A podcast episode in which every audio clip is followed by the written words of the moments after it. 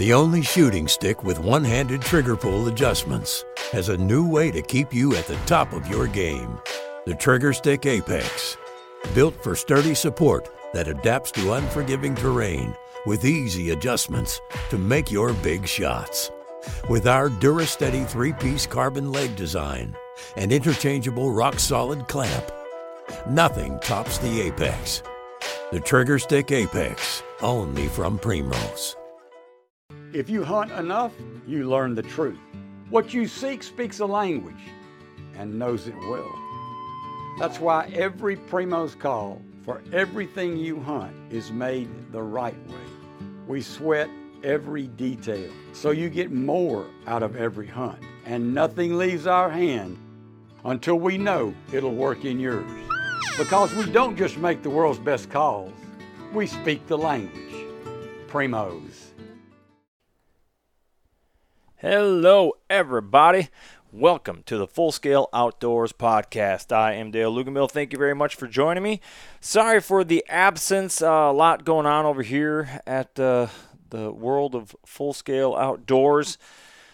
I am currently not in the state of Minnesota, as I am uh, in the middle of a class to get my six-pack license, captain's license, O U P V, U S Coast Guard captain's license. So that is what I'm up to. Uh, it's taken a bunch of my time, so not much for a weekend recap and rant to give you. Uh, and... Uh, Nick J. was out of town uh, as far as Waterfall Wednesdays are concerned. Uh, I'll try to get those back on track when I get back into the, the state of Minnesota. I would do some if I had time while I'm down here, but uh, they don't have a ton of spare time. Eight hours of classes a day and uh, studying afterwards. So focusing pretty heavy on this to get her done. So that's what uh, that's what's new with me uh, coming at you right now. Your fresh episode. Um, this is this was a really good conversation. Um, guy I've been hanging out with now for a little bit. Uh, some of you might know him. They kind of came out of nowhere. Uh, it was a new sunglass optics company. Uh, well, they have other products too, and I'm pretty sure we talked about they're going to expand into other things. But I would say for right now, once I say the name, you'll. You, You may or may not know it, but it's it is optics sunglasses. Um, they are amazing sunglasses, by the way. I don't mean to turn this into a commercial, but uh, super cool dude. Um, before I sat down to record with him, you know, I just found out, you know, through talking to him on the phone or in correspondence that uh, he was into. He plays in a couple bands. I was like, that's cool. I used to play in a band. So he's like, oh, I should come out and jam sometime. Well, that turned into one time, turned into two times, turned into three times. And, uh, yeah, it's, it's pretty fun to go there and jam with the band. Uh, so that's pretty cool. His name is Adam Winkelman, and he's with Relevant dot life. Uh, it's R L V N T, so relevant without any vowels. And uh, their glasses are badass. He's badass. And for a full-scale Outdoors podcast first, we are bringing you some music. So he's in a part he's part of a cover band called Loose Gravel, and then he also has an original band, and uh, I think they're going to be working on uh, an album here pretty quick, uh, recording some music. It might be this weekend, actually. I think so, yeah, because I was invited, and I'm like, yeah, I'm not going to be able to make that. I'm going to be uh, somewhere else. So, but uh, pretty cool. I uh, like jamming out with Loose Gravel. Those those guys are pretty awesome. And uh, but he but Adam plays one of his songs, uh, one of his originals on this podcast, and that's kind of how we end it. So, but we really get into it. We talk. Um, it was a good conversation because, you know, it, it didn't start out as your typical like interview type conversation. It was uh, we because we had already known each other for a little bit. We kind of got all like the you know, icebreakers and niceties out of the way. And we kind of just jumped right in talking about conservation, basically, and uh, turned into a really good conversation. We're about forty-five minutes deep before we got to the meat of, of uh, who he is and what he's about and his company and, and all that. So really good conversation. You guys are going to dig this one. Everybody go check out uh, Relevant on all the social medias. Check out their website. It's r l v n t dot life, not .com, .life. Check out their sunglasses. I got a pair of them. They are amazing. They blow Costas out of the water, dude. Uh, literally today, I was talking to a guy in my class. He had Costas. I'm like, here, try these on. He was like, holy shit, dude, these are, yeah, I'm like, they're legit, dude. Check them out. So anyways, do that. Adam will get into it. He'll explain it, but you're going to love it. Here we go. This is the Full Scale Outdoors podcast with Adam Winkelman from Relevant.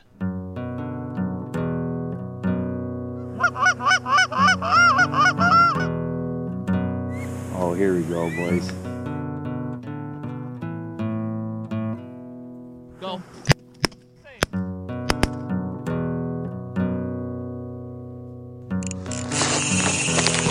Ooh, I love that sound. This is a good one.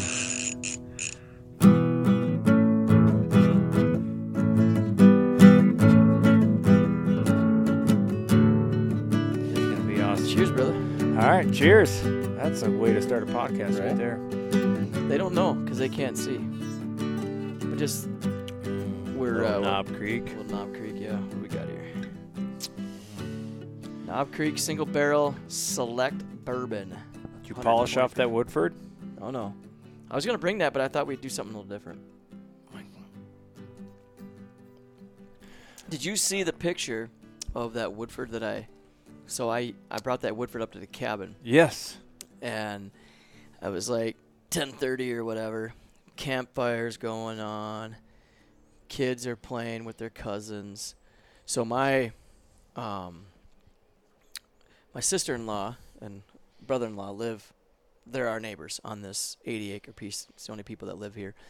And uh, so the cousins, or their kids, my kids' cousins, are literally the same age.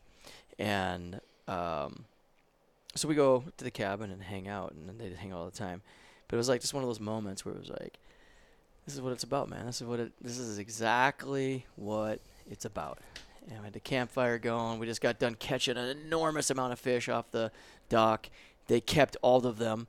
And and, uh, and then I was like, well, these fish are spawning. Which were sunfish. They're not spawning sure, yet, not yet, you know. But I was like, oh, they're all full of babies. So I was able to convince them, to convince themselves even, that these fish needed to be released because uh, I was lazy. I didn't well, want to clean them. But that's a good start, though. It might have been lazy, but I think that's a that's a good thing to start uh, to inception, like, like to get that kind of conservation mind. Absolutely. In yeah. in early, you know. Yeah. I just the, the last podcast I just did. Um, yesterday with the uh, boys from Delaware Bay, the conversation kind of turned to that, and uh, he asked me my, like my opinions on like the new bluegill regulations and you know walleyes and what I'm like you know regulations are great. I think there's definitely a time and place for certain regulations, but I think what people need to know, fishermen need to know, is that you don't have to wait mm-hmm. for the law to tell you to do something. Yeah. You know, bass fishermen did it in the eighties with catch and release. Muskie fishermen did it with catch and release. They didn't this, they didn't wait for the state to tell them to start right. selective harvest or no harvest, you know, just straight catch and release. Yeah. Like, they took it upon themselves. They they understood the resource. They understood, like, hey, we like bass. We like catching big bass. Mm-hmm. If we stop keeping these, we'll have more bigger bass. You know, and it makes sense. You know, and my... Um, experience with Minnesota Made Outdoors and and ice fishing with and against some of the best ice fishermen out there, you're catching the biggest fish in the lake, you know. Yeah. And um, when you're out there pre-fishing and scouting, no, we don't keep any of those fish, yeah. you know. And, and I've kind of adopted my own. Like, I, I don't need the state to tell me. Like, yeah. I have my own ceiling, like yeah. eight and a half inch sunfish. Yeah. Anything below that, perfect table yep. fare. Yeah, true. Anything above it, that thing's going back. Yep. You know, crappies, yep. eleven inch is kind of my ceiling. You yep. know, maybe I might cheat and go up to twelve sometimes, mm-hmm. but for sure anything twelve and over. Yeah. Going, going back. back. Yeah. You know, you yeah. just don't you just don't need to put a knife to a thirteen incher. There's just no reason to. No. I mean, that that fish earned that to make it that long, you know? Well, that's right. And I think that, you know, when you think about the conservation component of it, which I'm a, a huge component of, not only with fishing, but um, and we can touch into some of the stuff I do with whitetails and hunting and, and turkeys and just the habitat. It, it's the resource, you know, and it's, you know, we think of it as a renewable resource, but it's not. I mean, it's not a renewable resource if we don't treat it with the respect that it deserves. And um, so, you know, you take a, and you take that experience, and it's like, man, it's, yeah, you can translate it across the board. Shooting a buck is awesome. Shooting a giant is incredible. I shot a giant this year for uh, for where we're at right now. It's incredible. And it's like I've been trying to instill that. And I come from a family where, you know, the, the heritage and the family and the bit was, it was meat run, meat run, meat run, right? I mean, we, you know, we have photos of my grandparents and stuff. And, and, and, and no ill will, just, you know, maybe ignorant about it or understanding the resource or things have evolved. I mean, just giant sunfish, you know what I mean? Giant wall, the whole bit, right? And it's like, man, you know, you just, it seemed like an exhaust, an inexhaustible resource back in the day. Yeah, you know, um, there's no reason to really throw shade on our no, no, and it is, it isn't shade like that, because yeah, it's, it's yeah, that's right. It's, it's like I said, it's kind of like ignorance, and maybe not even so much ignorance is that there probably just wasn't as many people. I mean, that's just fact. There wasn't as many people back then. The, So you look at, like, the Linders, you know, Al and Jim. Yeah, and sure. Like, their old pictures from the seventies, stringers full of five- and six-pound smallmouth bass. Right. Like, yep.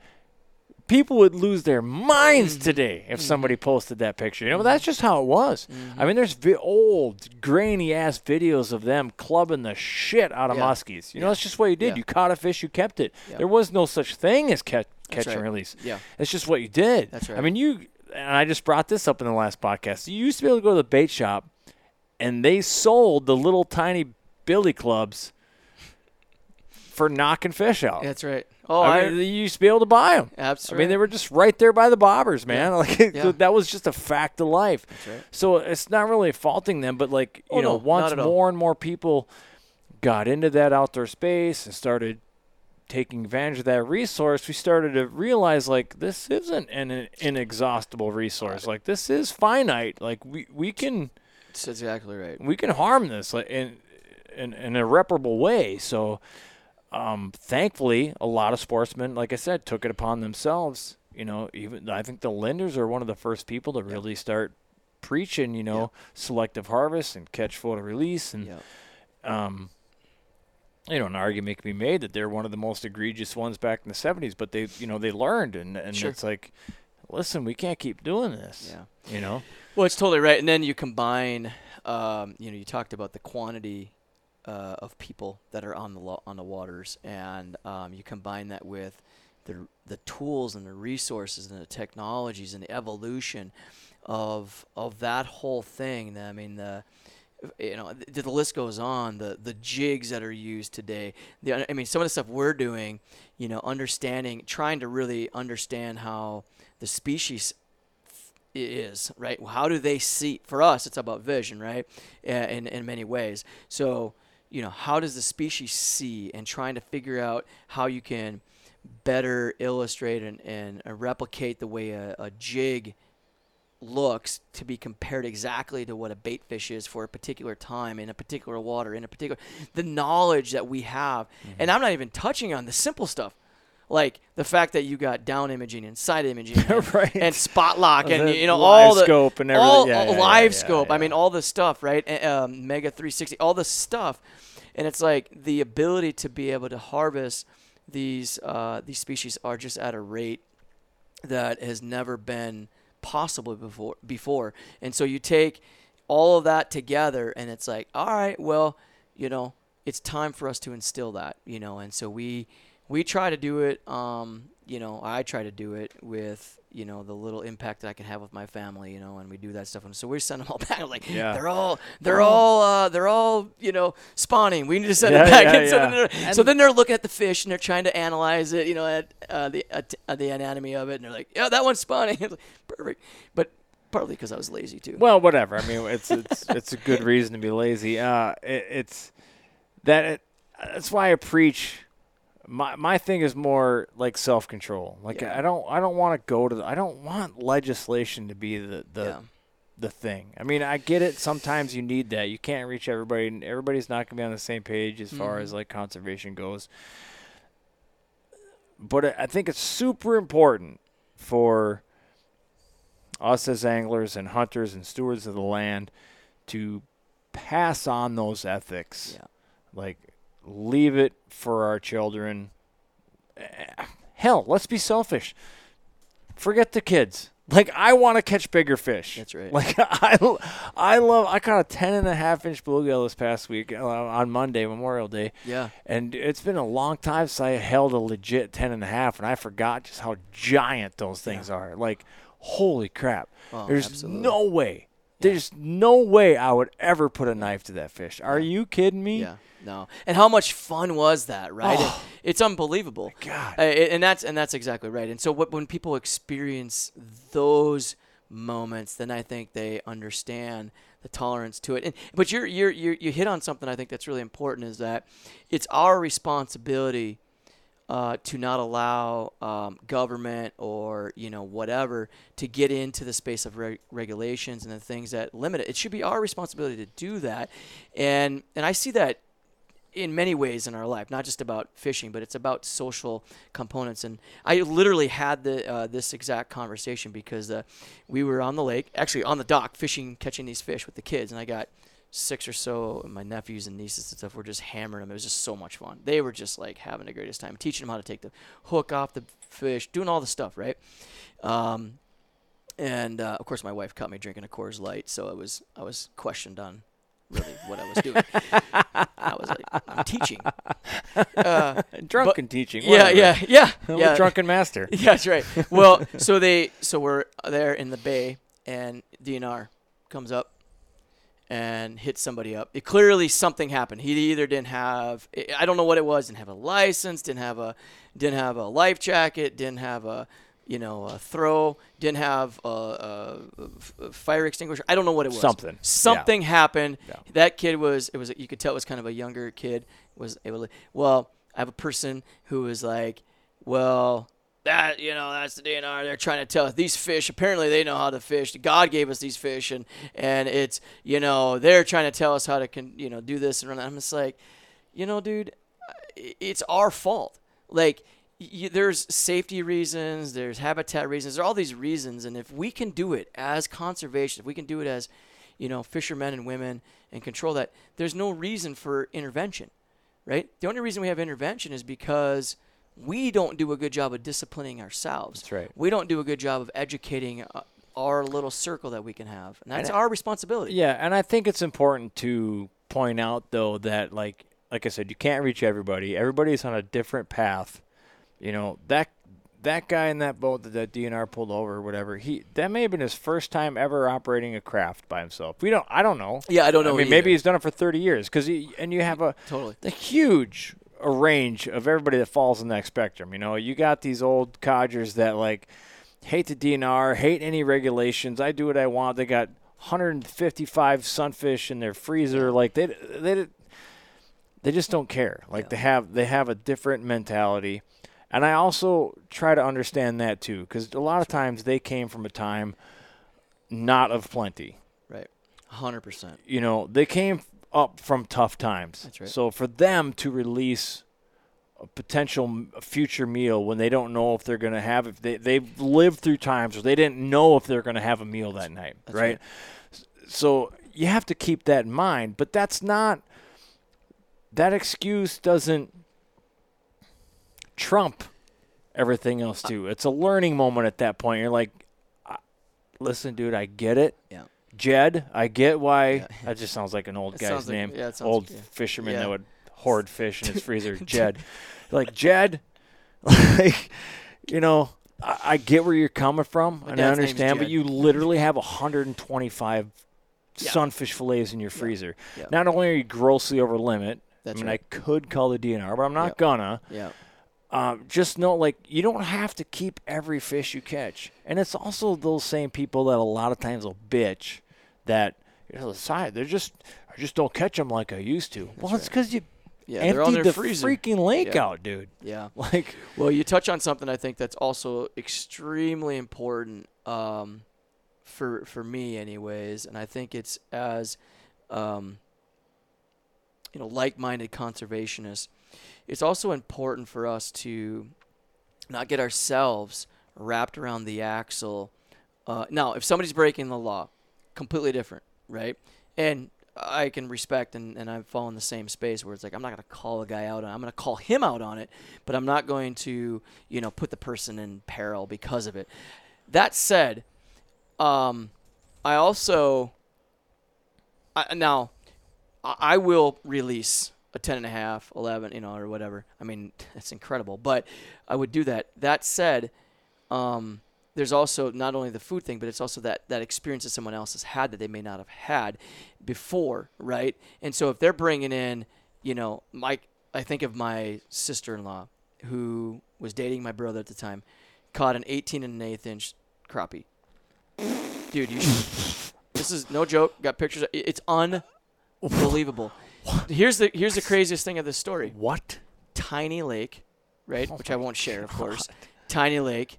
Um, she lives in San Diego. This is all ten years ago, maybe, right? They're dating. She's traveling up. She used to work for me at the company that I had down in uh, San Diego called Perfect Optics. And so, long story short, I meet. They meet my brother and her. They, um, it, you know, enjoy each other's company. She's comes up to visit him, and he takes her ice fishing. Her first or second trip ice fishing. Catches it, no joke, dude, eighteen and an eighth inch crappie. But they she pulls it. it out of the water, and my my brother, I wasn't there, of course, but my brother's like, I lost my shit. I was like, this is, and she's like, what, is this is big? This is, this might be a state, right? He didn't know. He's like, this might be a state record. This thing is incredible. So he has a mount of this, like, cool, like, wood thing, and there's, like, a fourteen, a fifteen, and a fourteen, like, in a, in, like, a pit, like, together, like, you know, as a mount. Looks like minnows. He, yeah, he took it off, and he puts it in his son's room. And now the eighteen, he's like, I can't even put it in my house. I can't, I caught three giants, you know, fourteen well, and above. What size and one hole were they? They must have been fishing out of eight-inch holes. They were fishing out of eight-inch holes, yeah. Good yeah. God. Yeah, and, and uh, it, it's... Dale, it is the mo- it, it doesn't look real. It doesn't look real. It's an unbelievable giant, and and so you, you know, and I use that as a silly, not a silly example so much. Shit my pants. Yeah, but it but it also is to represent what I always talk about with the, with my hunting party. So I'm a major conservationist on when it comes to hunting as well, and it's all about we got you know my wife and I have been blessed to buy some land, and we've been putting it in. We're working with the uh, N R C S, and we're working with uh, other uh, agencies to put in. Um, what's, over the what's the N R C S? Um, the N R C S is a is a, uh, a local. It's actually local here, it's, or actually I think it's national, but it's a it's a habitat uh, program. What is it? What what are the? They work with the, the water and so uh, National Resource Center, so I, I don't Something. know the okay, exact. Okay. Yeah, I don't know the I, exact. I haven't heard it, so I haven't. I don't know the exact acronym, but the um, here locally, um, uh, the N R C S has a program that pulls in federal funds, pulls in state funds, and it's all part of C R P. It's all okay. part of. It's all part of the C R P, you know, system, wetland restoration and and uh, C R P stuff. And so over the course of the last four or five years, we've taken two hundred acres. Of which had probably, oh, um, uh, I suppose it was um, one twenty, sixty, probably one hundred ten acres that was field, right? That they had stripped this land away Just from. Ag. Yeah, and they, yeah, but it well, it used to be trees, and it it was kind of lowland, and and and whatever, thirty, forty years ago, they just stripped the trees down, and it was ag. And the rest of it was like little swamp areas and whatever. So in the course of the last three years, I've planted, well, I... My family and I have planted, we planted twelve thousand five hundred this Jesus year. Jesus Christ. Th- this year. And it was ten thousand, like two hundred a couple years ago. So we planted like twenty-two, twenty-three thousand, twenty-five thousand, let's call it, oh trees. God. There's no joke. That's so many trees. Yeah. And on top of it, we've added, you know, um, we're adding two ponds. We've added eight acres of grasslands, twenty-six acres of food plots and all this stuff. So all that to be said is that um, I'm deeply rooted into conservation and the, the restoration of land and doing the thing, right? But what's more important to me, it, other than, and I do it for lots of reasons, but one of them is I want to shoot the, the biggest bucks that I possibly can shoot. I want to shoot the biggest turkeys that I possibly can shoot. We're going to have duck blinds set up in these ponds, and we want to shoot the most ducks and have freaking goose, you know, uh, jalapeno, you know, poppers, poppers forever. You know what I mean?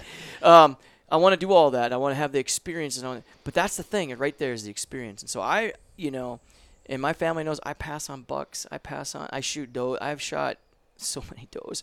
Um, and, you know, last year I shot a one fifty-five. And it was, yeah, it was just an awesome, awesome ten-point, super clean, super awesome. And I was as excited for my uncle who shot a small little eight-pointer, because we talk about having the feeling. You know, do you got the feeling? Because what I, what I think as conservationists, I think, Dale, what's really important that we have to be careful when we walk this line of, well, I'm going to, I'm going to. I'm, you know, C R P, I'm pa- I'm putting that, that fish back, I'm passing on this, I'm doing that, because, you know, is to not create a stodginess or a, a an elevation of sorts that gets rid of the sport of it, right? That gets rid of the sports. And I think that's a dangerous place for people like you and I who are going to pass on a thing to also not create judgment for somebody who is going to keep it, right? In the law, right? In the law.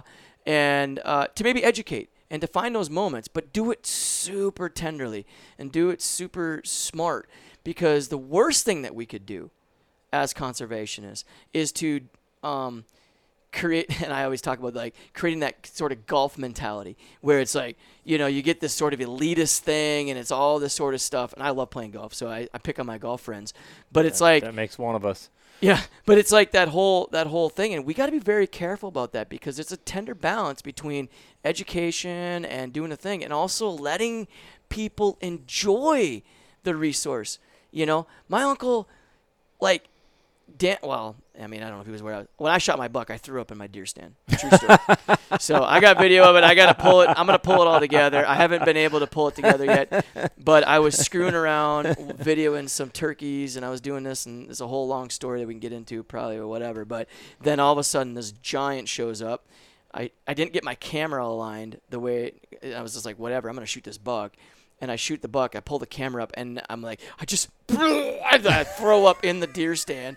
It's the most hilarious thing that you've ever seen. So I got the feeling. That's what I'm yeah. saying, when you get the feeling, you know. And, of course, my uncle didn't throw up, but he had that feeling. And it's like, don't steal that from people. You know, we can't do that either, because that's as important as saving that, you know, that genetic a pool of these giants that are out there. It's a tender place that we got to live. Yeah, right. I agree one hundred percent. Like, you can't throw the baby out with the bathwater, to use that cliche. Mm-hmm. You know, it's stuff like this feeds into human nature. It, it, it's it slides into that, like, social justice slot, social justice warrior slot, or, you know, where you start shaming people, yeah. you know, or you're virtue signaling to other fishermen, conservationists, like, you know, save that shit for the politics. Like, I mean, I'd love if that wasn't a part of politics, but it is sure. what it is. There is an element of human nature. It, it feeds into our psyche. Yep. You know, you can elevate yourself without any actual work on your own part by just demonizing somebody else, and yeah. that's shitty. Yeah. And you should. And, and I agree. It's like, I have my ceilings, yep. and that's why I call it, this is my personal. Like, I yep. didn't the. The law didn't tell me to do this. That's right. I, I'm I'm well within my legal rights to keep a full limit of twelve-inch crappies if I want to. Yeah. I personally don't want to do it. I personally don't want to do it. Yeah. And then I will then share that, like you said, in a nice way, in an educational yeah. way with other people as to why I do what I do yeah. in hopes that they will follow by example. Like, you know what? That That's makes right. sense. I That's like right. that. But yep. if I go up and, like, here's the thing. If I poke you in the chest, yeah. your natural reaction is to get defensive. That's right. I, nobody has ever been poked in the chest and become a friend. That's right. Nobody has ever been poked in the chest, like, whatever. It's a political argument. It's an environmental argument. It's a argument about music, as an argument about movies, whatever. Mm-hmm. If I go, you're a dumbass if you like Brad Pitt, mm-hmm. when whatever other actor is the mm-hmm. best, it's like that person's immediately gonna go, fuck you. Mm-hmm. Like you're you're right out of the gate. That's right. Zero common ground. Yep. Close mind, close mind. Yep. That conversation's going nowhere. one hundred percent. You can agree to disagree, but don't poke people in the chest. Yeah. And you might actually gain some ground. You might find some middle ground. You and and keep in mind, you don't have to agree at the end of it. That's right. Everybody comes from a different walk of life. Everybody has a different set of experiences. You have to keep that in mind. Try to understand where they're coming from. Use it as a teaching opportunity. Kind of hate that saying. It's yep. very cliche, but it's yep. also very legit.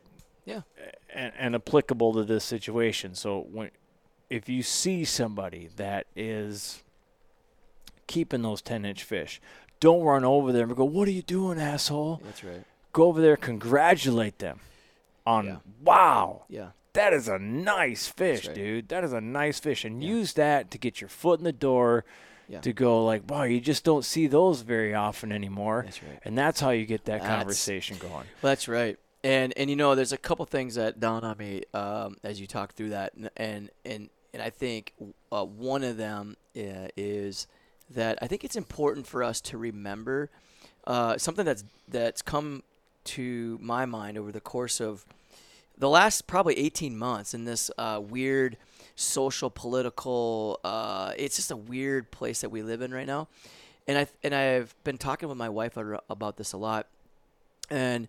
Um, I've come to realize that I think that part of what caused this causes dissension is the reality that there are multiple truths almost always. And, and, and we have a hard time, I think, as humans or whatever, to, uh, to understand the fact that there are multiple truths. So you come in with an idea and an ideology and a process and a background and a th- whatever it might look like, and it becomes your truth. And somebody else comes into the same exact situation with the same truth, right? Different, but it's the same truth.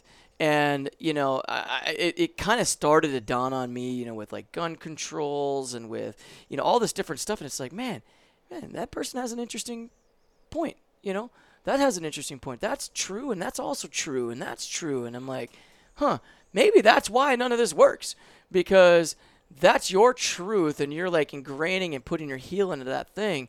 And as you said, you know, not being open-minded, you're closed-minded to what is actually another truth.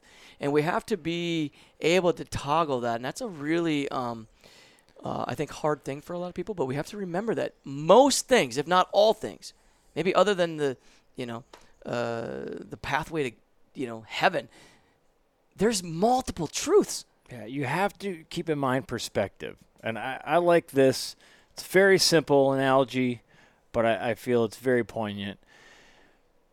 If I hold up a quarter in my hand, yeah, and the head's towards me and the tail's towards you, right. I say, what is on this quarter? That's right. You say, there's an eagle on that quarter. I'm That's like, right. no, not. There's a picture of a dead it. president on this quarter. That's right. We are both right. Yeah. And we can argue tooth and nail. Because we're both right. Like, one hundred percent. No, you dumbass. Yeah. I'm looking at it right now. It's a dead president. Like, no, dude, I'm looking at it. It's an eagle. Yeah. We're both right. A hundred percent. We're both right. Yeah. And so that's that's that's a coin with only two sides. Yeah. Now, yeah. if you want to add a third party in it, the person over here on the sides, uh, are like, I don't see, I don't see anything. I see a bunch of grooves. That's right. What yeah. are you guys even talking about? Yeah, that's right. So perspective is very important. And I think in this day and age, and probably – in the history of mankind, to be honest, but it seems to be magnified in this day and age of social media, being able right. to espouse your beliefs and set it and forget it and not have mm-hmm. any repercussions from it. Mm-hmm. That's a whole deeper conversation, but mm-hmm. nobody really is trying to see the other person's perspective. They're waiting, the, you know, in a debate, they're not, they're not, digesting what the other person is saying. They're That's not right. trying to see the other person's perspective. They're waiting for their turn to talk. They're yeah. just waiting for them to like say, no, you're an idiot and this is why. Yeah. stop and listen. Like, truly, if that person is talking, listen to what they're saying. Have a an actual open mind. Yeah. You know, a lot of people think they're open-minded, but they're not. Yep. Like, unless you're legit, legitimately listening to that person. Yeah. I'm like, okay, I don't really agree with this person is saying. While they're talking, try to think of, like, well, how did they come to that position? Yep. And then internalize it to yourself. How did I come to my position? Mm-hmm. Like, have a little bit of humility and go, I don't think I'm wrong, but what if I'm wrong? What if I'm not entirely correct? Yeah. Like, I don't think a lot of people spend enough time with introspection as to why they believe what they believe. You know, I wasn't in debate in high school, and I kind of regret it. Now that I'm like, God, I think I would have loved the shit out of that. Yeah, I love debate. I would have loved it. Same thing, man. I think about it all the time. Like, I'm like, I've been killer. Why wasn't I in debate? If you don't spend some time in self-thought and role play with yourself to go, I'm going to try to tear down my argument. Like, what are what are the counterpoints to my argument? Let me let me play, let me step into these shoes. Yep. All that's going to happen if you do that, I shouldn't say all. One of the thing, one of the important things that can happen if you do that, if your argument is on firm, solid ground, is you're going to bolster it. You're going to strengthen it even more. You're going to know where the other people are going to come from. You're going to yep. prepare. When you go into a debate, you're going to be prepared. You already know what they're going to say. Mm-hmm. Here's the weak part in my my theory. Mm-hmm. I know they're coming at it, but I have the answer for it. Yep. You know, on the surface, it looks like it doesn't make sense because of this. Yep. Here is this nuance over here that counteracts that. Yep. And I just don't think enough people spend time. I mean, and, and I don't want to fault people too too much because there's so many distractions in the modern day world, you know, our phones and this and that. It's yeah. like, put the phone down for a second, and I'll be the first person to admit, dude, I'm addicted to that phone. Mm-hmm. Like, I get oh. five minutes of downtime out of the pocket, oh. play yep. a game, check Facebook, whatever it is. Like, that's it. I mean, I'm quick draw McGraw on that thing, and I mean, I'm, I'm, again, I'm the first one to admit it. It's not a, it's not something I'm proud of. Sure. Um, but there is time to have some discipline to go, you know what? I'm not going to do that. I'm, I'm, yeah. I'm going to sit in silence. Yeah. Hunting, fishing is a yeah. great time to do that. Yeah. You know? Yeah. And I know it's a temptation in the deer stand to just scroll through Facebook waiting for Bambi to walk by. That's but it, man. If you could just put it down for even five minutes yeah.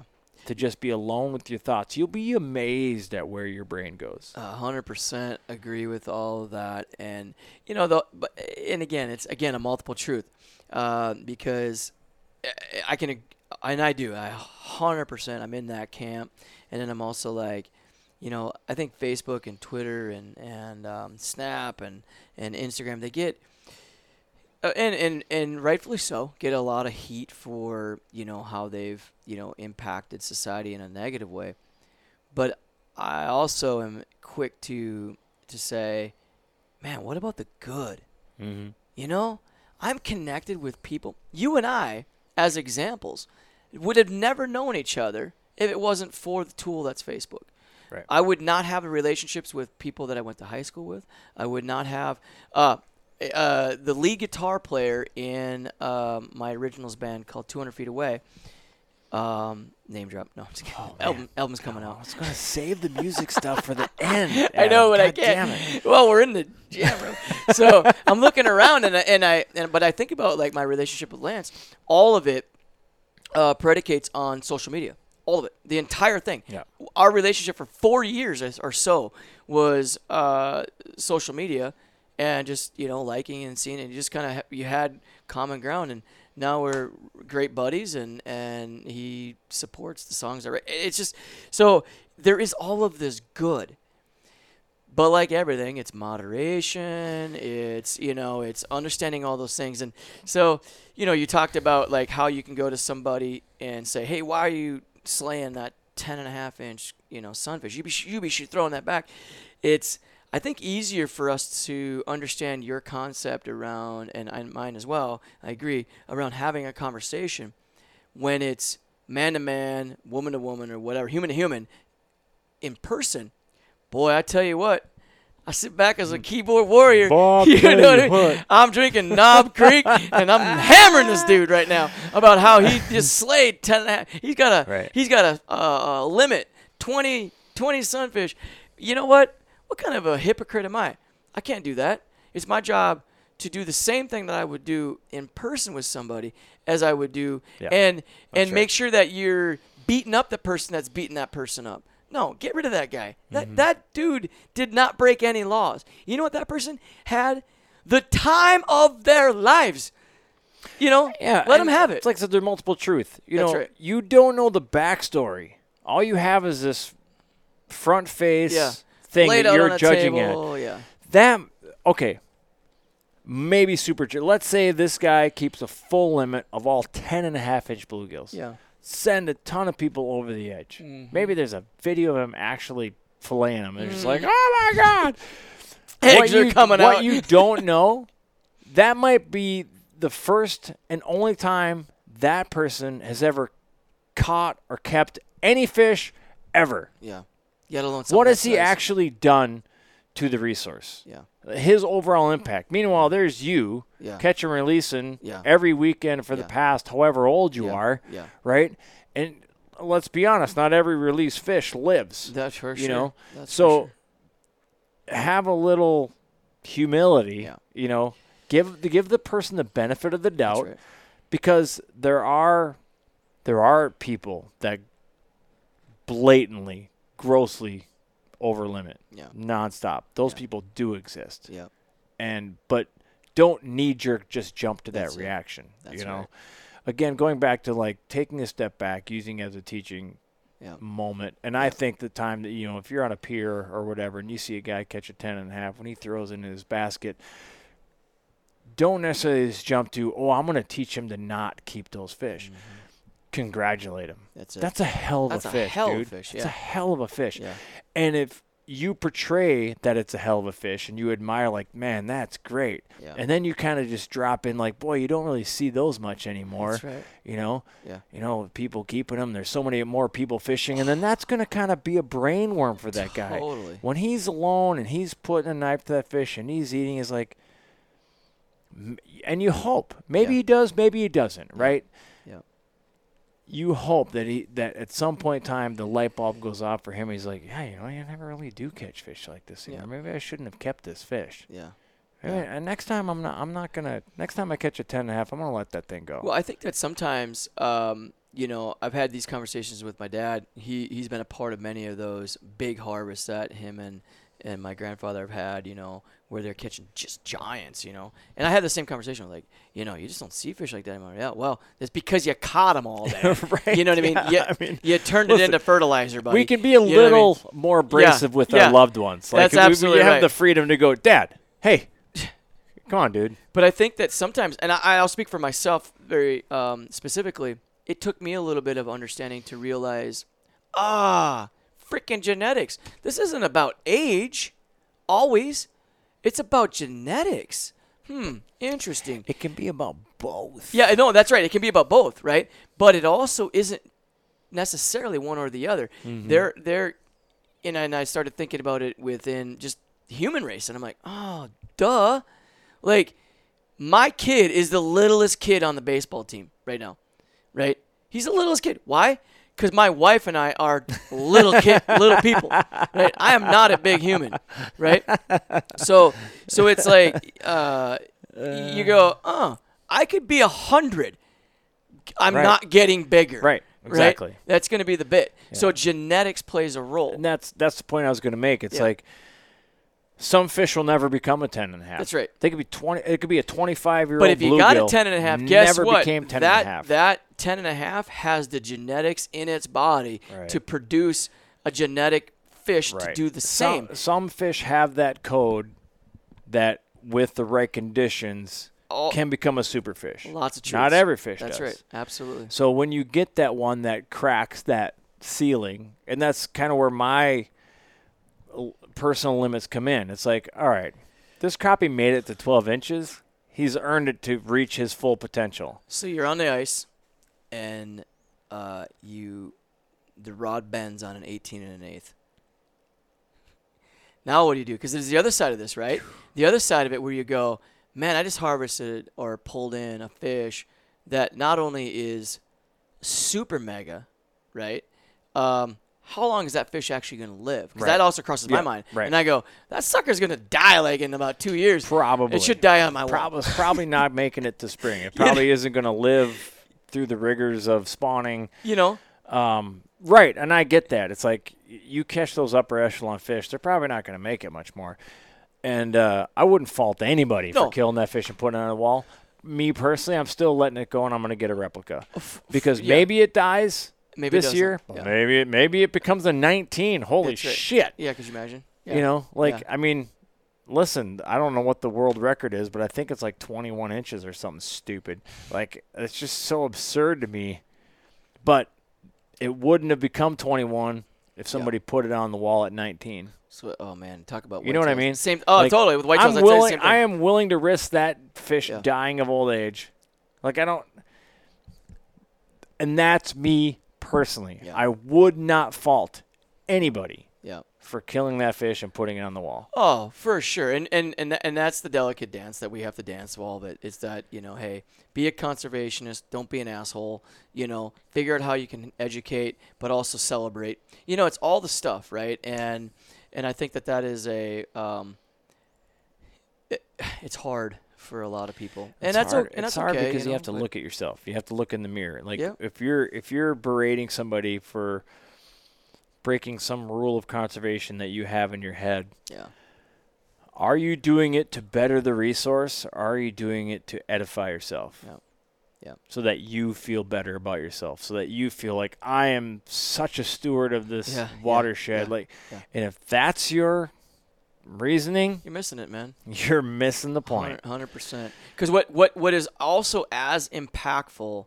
to the resource is the funds necessary. So if you, if let's say you, you, you hammer on some guy or gal or whatever, some kid, and all of a sudden they're like, screw it. I'm not even going to, I'm I'm done. That's you right. know what? The fishing community can kiss my ass, you know? So now all of a sudden, you know, yeah, it's twenty-three bucks or whatever the number is for the license. But you multiply that. What you've just done, you've just depleted the resource. That's right. You've done exactly the thing that you don't want to do, but you did it in a mm-hmm. different way. And we got to find that place. And I think yeah. it's really important that, that we do that. And I talked I talked about this in depth with uh, Patrick Olson from the Lone Angler podcast. Uh, I was on his show recently, and how you can, like, and he was questioning bow fishing. Like, he has kind of a negative opinion about bow fishing, mm. and I kind of gave him the other side of it, like yeah. the nuance of it. And and we we did find a middle ground towards the end of it. And he's like, well, I got to spend some time and, and reflection on mm. this new information that you gave me, and I appreciate this different angle. Uh, what we can afford to do as sportsmen is the level of infighting that we do at times. Yeah. Because there are legit anti-hunters and anti-fisher people out there that don't think you should fish for any reason. That's right. Catch and release doesn't matter. You're you're torturing that fish. They don't want you to do any of it. Yep. And their numbers are growing more and more and more and more and more. Yep. And and like it or not, they have a voice at the table. Yep. And a lot of times their voice is louder. Mm-hmm. Because they actually go out of their way to go to a city council meeting, or they do the surveys and they do the things. They email their representatives. Mm-hmm. They're the activists. And if we don't take more of an activist role, they're going to have a louder voice. And guess what's going to happen? Shit's going to get shut down. And don't think it won't, because it happens in California. Yeah. I mean, if it happened in California, it can happen here. That's right. Um, so there just isn't room for that infighting. If somebody is doing something that you don't like, but it is legal. Yeah, that's right. Leave them alone. Yeah. Go ahead and maybe feel free to direct message them and have an open-minded conversation, just like you said. Don't yeah. go into it thinking you're right and they're wrong. That's right. If you're going into that conversation with that mindset, it's n- nothing good is going to come of it. That's right. Because that person, you're poking them in the chest. Mm-hmm. And that, if, let's just use bow fishing. If you go into a, a – you see a guy post a picture of a barrel full of carp or whatever, and you go jump into his D Ms, and immediately you're like, what, what are you doing? he's on the defense right away. one hundred percent. Uh, out of the gate, before any actual words are passed back and forth, closed minds on both sides. Yeah. Nothing good is coming of this conversation. Nothing. Yeah. And that person is buying a license every year. That person is buying fishing equipment, and those tax dollars from that fishing equipment, thanks to the Dingell-Johnson Act, is going back into the resource. Yeah. We cannot afford in this day and age for this infighting. We just we can't afford it. one hundred percent. And we have an interesting opportunity in front of us that I think we have to recognize, and it is the benefit of COVID. Uh, you know, COVID gets beat up, and and in some cases it deserves it. In some cases, I don't think it does deserve it. But at the end of the day, like I mean, I th- I don't know the statistics, and you probably do, but I, for some reason, I feel like I found like Minnesota in in particular was like up twenty-two, twenty-five percent, something yeah. ridiculous. I'm like, I didn't even, I didn't, I actually don't know anybody in my circle that doesn't have a license, yet alone there's twenty-five percent. I was like, this is unbelievable. Whether that fact is true or not, I don't know. I know that for sure things are ridiculous. Mm-hmm. You can't buy a boat. You can't buy, you can't get trolling motors. You can't get any tackle. N- tackle. You can't I mean. get nothing. So, cool. We have this incredible opportunity as sports Uh, men and women to be able to celebrate the thing that we love. And the worst damn thing that we could do is shit on somebody's parade That's right. of something that they were able to celebrate. Let's celebrate the thing, because let's not forget that the value to the um, you know to to the revenue, as you point out, is as important in, in many ways as that ten-inch fish that they just slayed. Yeah, that's you know what right. I mean? Uh, and so it's it's good. It's important that we do that. I was hoping that with the once I started seeing this spike in license sales and, and activity hunting and fishing license sales across the board, more people taken to the outdoor space, that some of our legislature legislators would have like kind of struck when the iron was hot. Mm-hmm. Like, this is a great time. We have the most support we've had in a long time to kind of constitutionally protect yeah. our hunting and fishing rights. Mm-hmm. This is a great time to introduce this, you know, because some people, again, not to not to make COVID political one way or the other, but a lot of people took this, was kind of an eye-opening moment for them, like, holy crap, if this society breaks down, I'm yeah. fucked. Yeah. I don't know how to get my yeah. own food. Yeah. You know? So people reached out to me. I yeah. know I've heard of other people that yeah. got reached out to. They're like, yeah. hey, man, would you take me fishing, or would you take yeah. me hunting, or would you take yeah. me foraging? Like, I realize I don't know how to survive. If this that's, shit goes sideways, yeah, I right. am fucked. Yeah.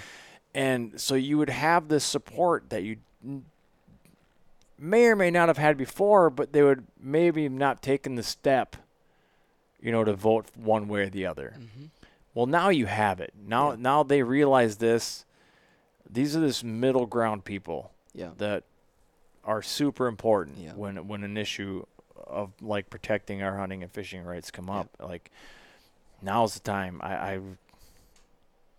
and I haven't seen anything really come on the table, and I'm like, we're so worried about whether we're wearing a mask or not. Like, there's yeah. bigger fucking problems. Yeah, yeah. Yeah, I think that's all right. I, I and, and I think because of the, the problems, people, um, they don't they don't spend the time on this thing. And so, you know, it goes back to, you know, Covey. Stephen Covey talks about circle of influence, circle of control. Well, what what can you and I, what can you do as an individual to to have an impact on the thing? And I think that it's our responsibility to respectfully, you know, have these conversations with folks. Let them celebrate those successes. Let them understand the things, the impacts that they're having with the decisions. But let's celebrate the sport. You know, at the end of the day, that's what we have to do, is we have to celebrate the sport. If you get the feeling, get the feeling. You know what I mean? Like, that's that right. whole bit, right? That's that's kind of what we talk about. Get excited. About. Get excited. Do something special, um, and enjoy the resource uh, that is in front of us. And let's not get, I don't know, I just, I get really nervous about, and, and I'm in that camp, because I, I, and I'm in the spot, like, I got to remind myself, like, man, Adam, don't beat that guy up. Like, I got a little, yeah. I got a little nephew who, uh, I'm telling you, Dale, this guy, I, he's got a he's got a Dave Gens hand. I don't know what the hell the deal is, but this son of a he can catch fish, man. He Some can people catch have fish. That gene, man. It's unbelievable. You're on the like. Why are you catching them? And I'm, I don't know what it is. His name is Jack. He's an awesome little kid. He's uh he's the son of the daughter of, of the gal who caught the eighteen inch, right? Oh, okay. Right? So slays him, absolutely just slays him. And um, I'm always like trying to walk this tender line of like, guys, you're gonna fish that lake out, right? But that kid, you can just try it. Just try wiping the smile off that kid's yeah, face. Yeah, right. Just try yeah. it. And I don't want to take that away either. Yeah, not no. You know? not, and that, that kid can be fifty. He can be. My dad shot his first turkey at sixty-four, sixty-five years old. Shot his first turkey two years ago, um, on our land, and just try wiping that smile off. Yeah, his no, face, no, no. You know? There's the kids. Let them be kids. Yeah, you know, or like, the first timers, or the whole thing. Yeah, yeah, right? yeah. You yeah, know what I mean? Yeah. So novices. Yeah, you can be sixty-five. That's age. Why I bring up yeah, my dad. Right. sixty-five years old, shoots his first turkey. Guess who's hunting every year yeah, now? Who guess who's buying a license? Guess excitement. Who's buying ammo? Yeah. Guess who just bought a new gun cabinet?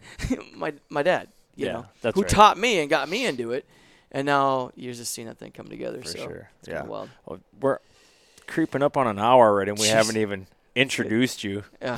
I mean, I always give an introduction before the podcast, yeah. anyways. But however, I'm with Adam Winkelman from Relevant. Relevant. Uh, what, do you, is Relevant Optics, Relevant Sunglasses? What do, what do you say? I'm always like, what am I supposed to say? Uh, no, we just say relevant, you know. Just I relevant, mean, okay. Relevant, yeah. Dot and, life. Dot life, yeah. We went through a whole phase where like, okay, well, dot com was taken by some guy in Denmark, and dot com was, you know, or whatever, you know what I mean, and dot net or whatever. And so we're like monkeying around with it, you know, the the whole thing, and it and it's corny. I get it. Um, But it's also, it's like cliches. Cliches are cliches because they're true, right? I mean, that's what it is. I mean, that's just the bit, right? Um, and relevant life, it's it's part of what we really strive to try to accomplish uh, for folks, is for them to be able to enjoy uh, life, mm-hmm. right? No, just I think better. It's very fitting. You know? I think it's uh, cool. And as, as sort of like corny as that may be, it is really a fabric by which we operate by. And, and what we've... What we've done is we've tried to um, take uh, and tie what we tend to understand professionally into the things that we enjoy personally, right? And so we take and say, well, our we, we know optics in this particular example, and how we've entered into the market is with optics, because collectively we've got, you know, Norm, just my partner and I have got fifty-five years of collective optical experience, um, twenty-two, and he's thirty, whatever the number is. And it's like, wow, why wouldn't we take what we know and we go, well, we can make that and that. And holy cow, we could do something special and tie it into what we love to do, which is chase largemouths, chase smallmouths, shoot big bucks, turkeys. I mean, just be outdoors, right?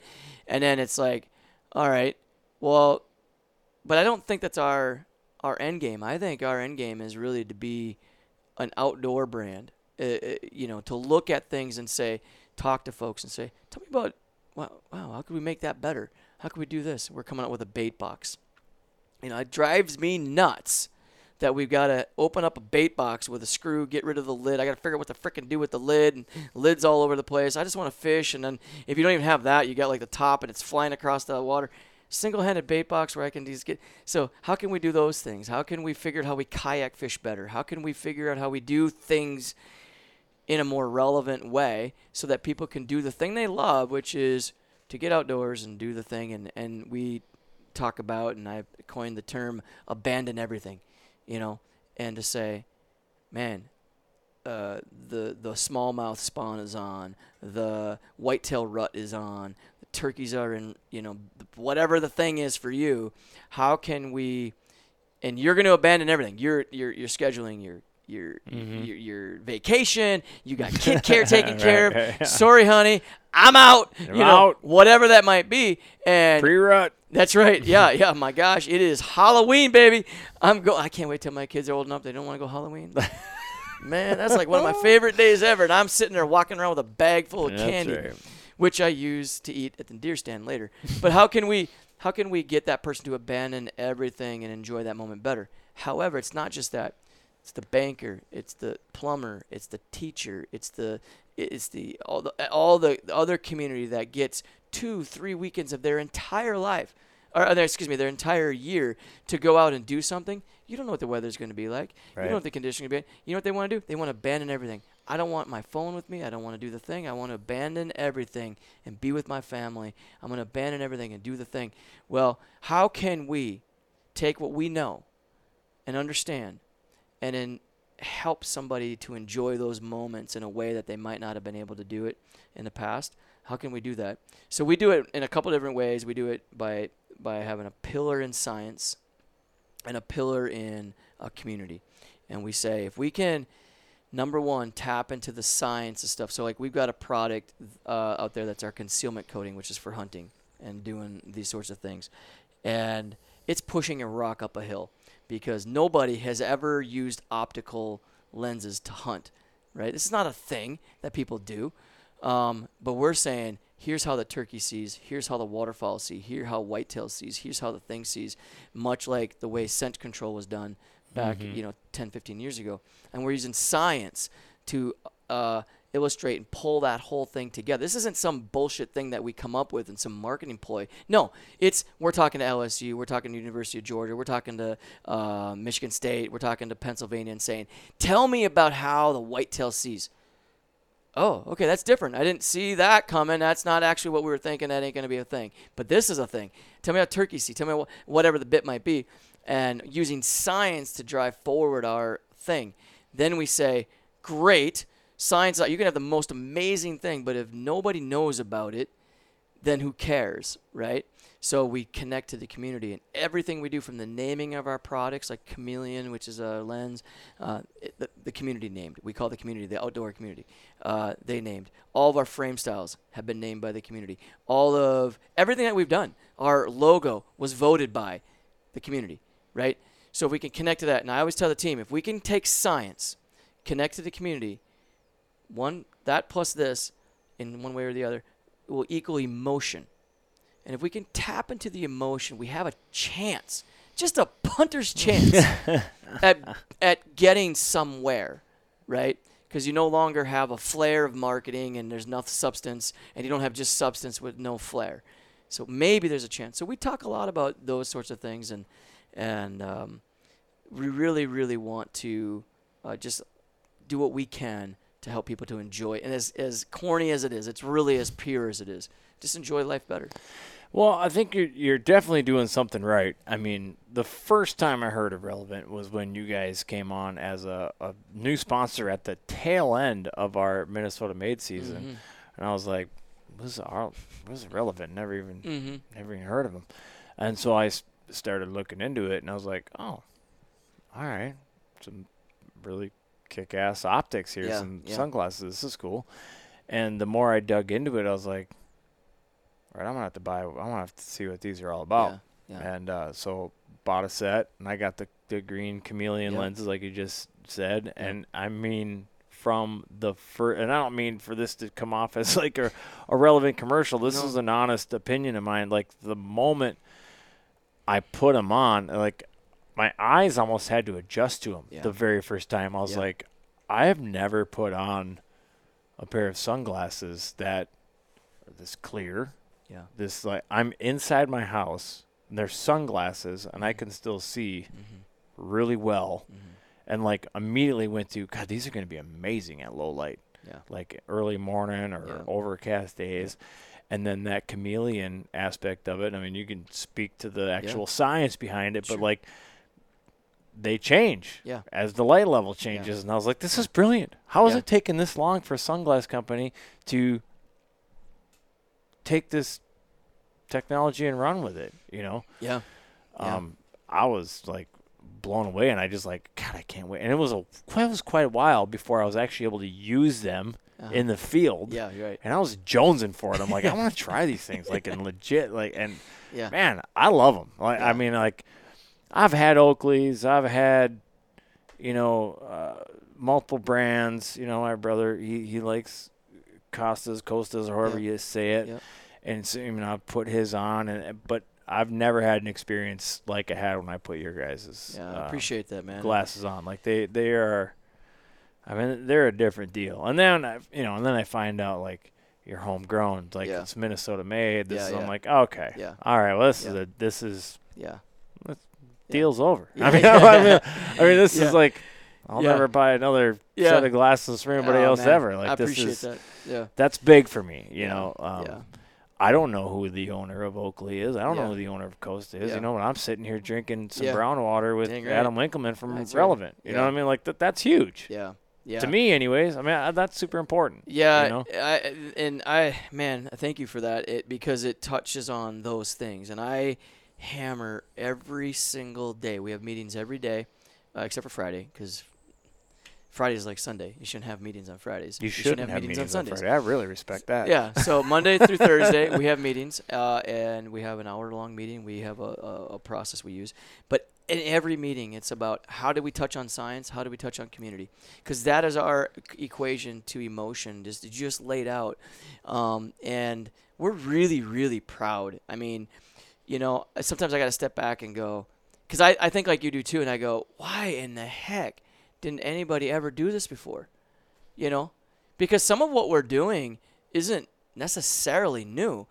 However, there is some magic dust. There is some things that no one was able to uncover. So what we were like, what we were able to do, because my partner is a thin film coating specialist. He's probably, Norm Kester's his name. You can look him up. Uh, he's probably, if not the most renowned, he's top five renowned thin coating specialist in the world. And so he, him and his company, Quantum Innovations, have um, figured out many ways to use thin film coatings, which is uh, the way we use them in optics is for anti-reflective coatings, which is uh, to say that we take the index of a lens and we allow, uh, we put a coating over the top of it to allow superior hard, uh, scratch resistancy and uh, light to pass through, right? And then we use it also for mirror coats. So if you layer certain things, you create these mirror coats. So it is um, uh, an un- unbelievable company, and he just really understands it. And I remember it was an April day uh, two years ago, and we had already um, sent in for patents on our concealment coating product, which is this ability to be able to create concealment. So any optical surface will reflect U V, which is important to understand because U V manifests itself white in a um, in the U V spectrum when it's reflected. And uh, if you're a turkey or a waterfowl in particular, they use ultraviolet light to survive. And the reflection or the inconsistency of reflection inside of an environment creates all kinds of uh, weirdness for them. They'll use it for, for predation. They use it to, to find urine. Like, that's how they identify predation, to find forage, to find mating opportunities, all this stuff.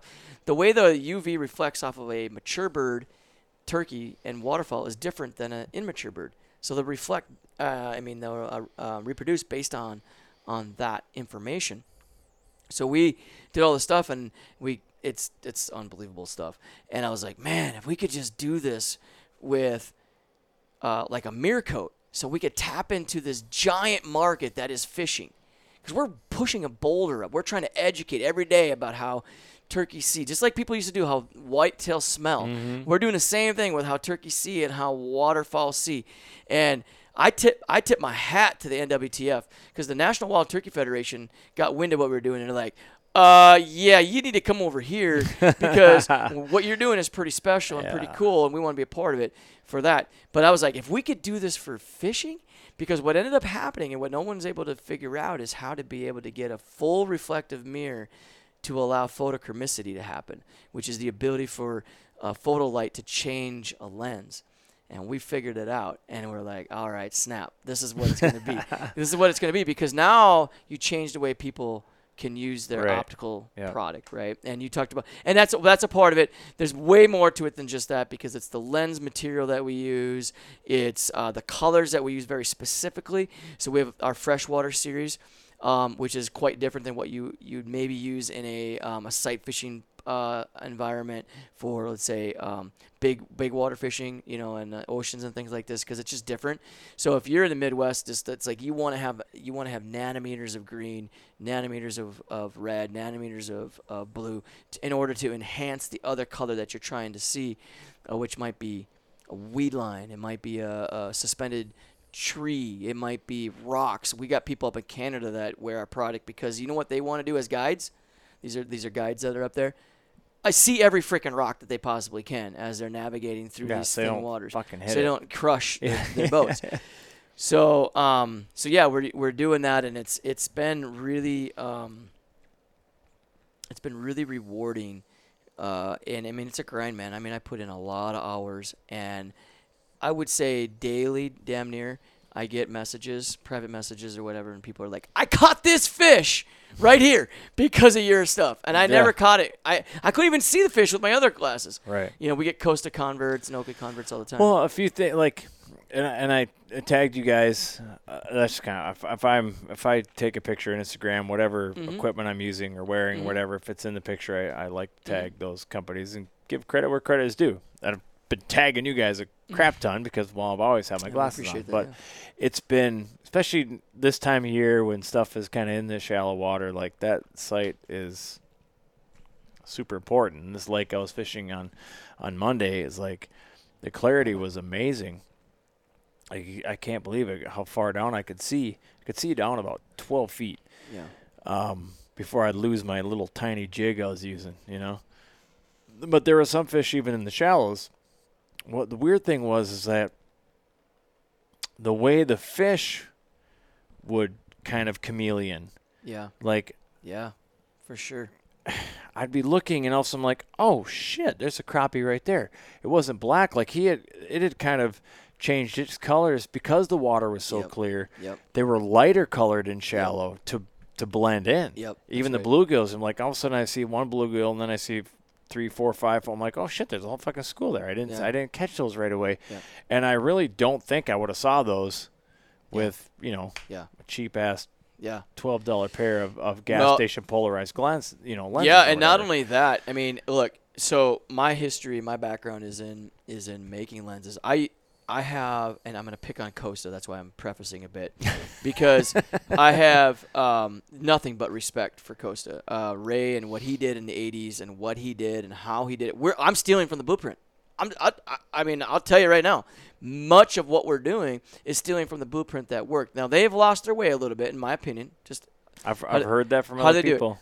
Uh, in my humble M I I am H O in my humble opinion I am H O I am H O yeah, yeah, yeah. Uh, you know, they've lost their way a little bit, which is which is completely candidly uh, is sad, because I did an enormous amount of work for these this company. We built their R X program uh, back in two thousand nine through two thousand eleven, and then they sold to Essilor, and then eventually that got bought by Luxottica and whatever.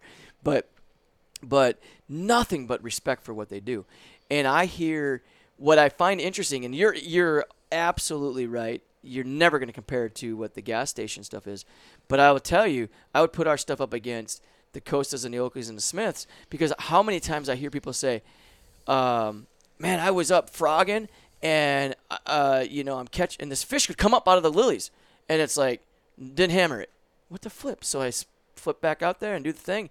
Comes up, doesn't do it. Huh.